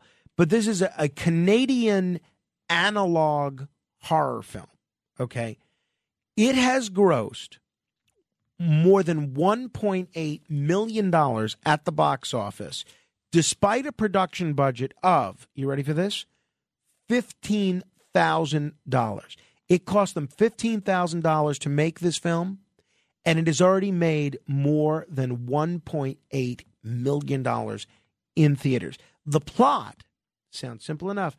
The plot is that two children wake up in the middle of the night to find that their father is missing and all the windows and doors in their home have vanished. Now, doesn't that sound similar to that uh, Twilight Zone episode that we that everybody was talking about last week? I I thought that was very interesting. I, I'm not. I'm curious about it. If it comes on television, I may watch it because I'm curious how it, a uh, fifteen thousand dollar film that everybody seems interested in. Curious about how that film actually looks. The other thing that I find interesting, and I'm not going to watch this because I um, I just I, I don't have the time at this point to to uh, commit to another TV show in my life. But there is a television series, it's a limited series on Netflix called Kaleidoscope. Have you heard about this? This is interesting to me. This is a show. like I said, I think it's an eight part series. It's on Netflix. And it doesn't matter the order in which you watch it. So you can watch it in whatever you want. It's a new heist television show, which I li- I may watch this. I will see if Rachel, wants to watch it. And it it shows up on different people's Netflix accounts with the episodes in a different order. So if I watch it and Kenneth watches it and Matt Blaze watches it, they will show the episodes in a different order. So now there's this whole debate. Oh, it's nine episodes, excuse me, not eight. There's this whole debate about how best to watch this. There are all these debates online. And uh, I like this because we were having the same debate over the best uh, way, the best order in which to watch the Star Wars films. Do you watch them in chronological order or the order they were released? So while the show, um, Austen Goslin, wrote, is a writer for Polygon. He says while the show technically works in any order, not every episode order provides the same level of narrative satisfaction or even coherence. So, this fellow Austen Goslin has joined a growing group of writers suggesting different ways in which to watch the series. You, some people prefer the chronological suggestion. Some people prefer the Reservoir Reservoir Dogs inspired lineup, and uh, other people have other theories as to the best order of watching it. So that has my curiosity up uh, as well. Those are kind of the two entertainment stories. The story of um, that film that has made $1.8 million, Skinamarink, and the story of Kaleidoscope. I think that's very clever marketing on the part of Netflix that they have people debating how how best to uh, to watch it. I think that's pretty neat. All right, 800-848-9222. We're going to do 15 seconds of fame in just a minute. In addition to it being Bridget Guzzi's birthday, and in addition to it being Phil Maravolo's birthday, it is also Vera Malliotakis' birthday. Vera, if that name sounds familiar, is the mother of my congresswoman, Nicole Malliotakis. And you know how uh, Facebook and my friend Mike Wolf, he never came back to me with song selections, but it's his birthday as well. And you know how Facebook brings you memories to share on your Facebook timeline? So it brings me all the photos that I'm in with Vera. And one of the photos that I haven't seen in years just popped up on my screen is when I was the guest announcer for a Republican versus Democrat ping pong match. And the Republicans that were in the ping pong match were Marty Golden and Nicole Malliotakis, Vera's daughter. Vera standing next to me. The Democrats were Vincent Gentile and uh, Alec Brook-Krasny. And what's interesting to me about this photo, one is one of the referees. They had a Republican referee and a Democrat referee. One of the Republican referees was disgraced former Congressman Michael Grimm. That's what they call him. I don't like to call anybody disgraced, but he is disgraced. And the Democrat is Diane Savino, who was at the time was a state senator. Now she's working for uh, New York City Mayor Eric Adams. But the um, one of the people that was playing on the Democrat team for ping pong, Alec Brook-Krasny, he's now a Republican and just got elected to the state assembly again now as a Republican. So I don't know what it means, but happy birthday, Vera. Happy birthday, Mike Wolf. Happy birthday, Phil Maravolo. Happy birthday to Sean Sajecki. Happy birthday to uh, Pauly Shore. And uh, today also would have been the birthday of Lisa Marie Presley, who unfortunately died a couple of weeks ago. And happy birthday as well to Brandon Lee, who died about 30 years ago, the son of actor Bruce Lee, who died uh, far too young. And today also would have been uh, former Russian President Boris Yeltsin's birthday as well. So, what Boris Yeltsin and um, Brandon Lee have in common, I'm not so sure. Um, but there you have it. All right. 800 848 9222, 15 seconds of fame straight ahead. The other side of midnight. midnight. It's the other side of midnight with Frank Morano.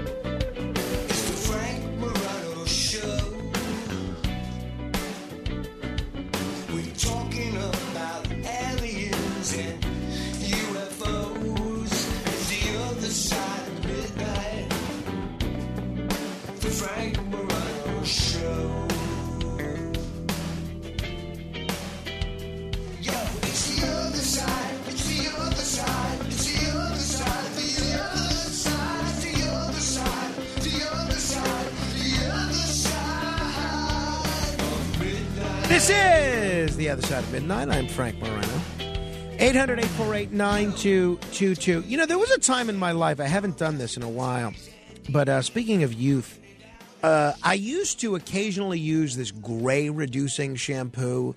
And I stopped using it because it was, you know, a little expensive. And then I thought, all right, I mean, what, what's the matter with a little gray hair? It wouldn't eliminate the gray hair, it would just reduce it a little bit.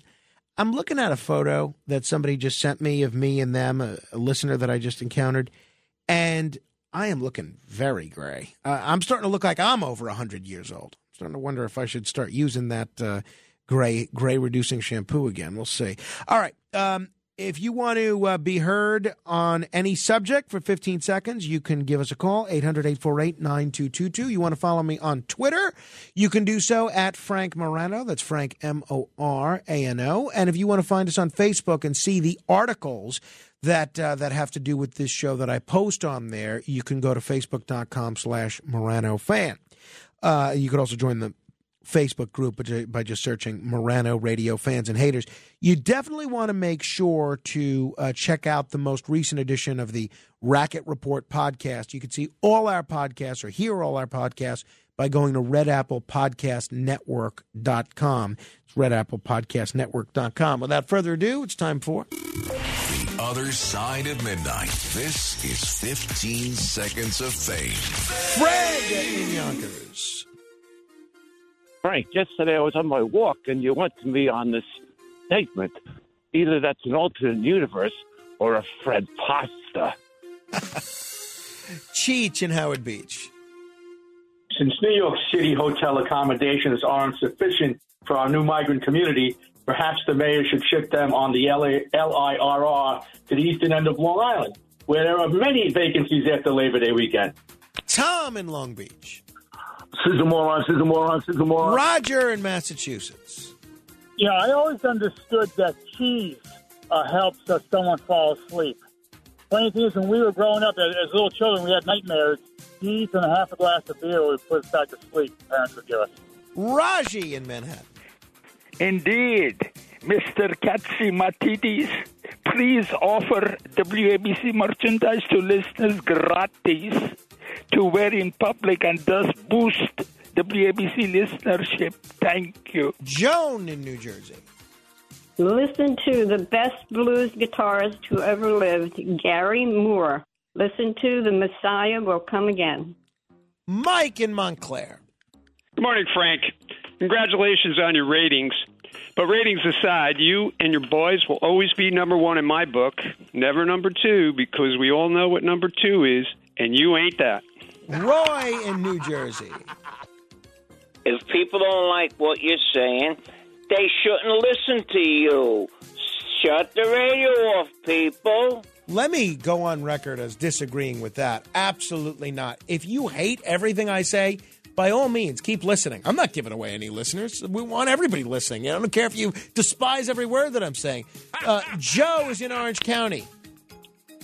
Frank, I love this show, but you're going gray. You're 55, my man. I know. Don't live the lie and stop putting dye in there. Don't do it, Frankie. Don't do it. Ah, fair enough. And finally, Mike from Parts Unknown. What's unknown? Good morrow, Frank. Happy hump day. And you were right. Some people wake up miserable all day long, and you know what?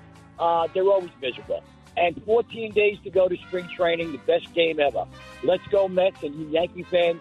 Mojo, popcorn, peanuts, cracker jacks. Thank you, Mike. On that promissory note, I'm out of here. We'll be back tomorrow. Frank Morano, good day.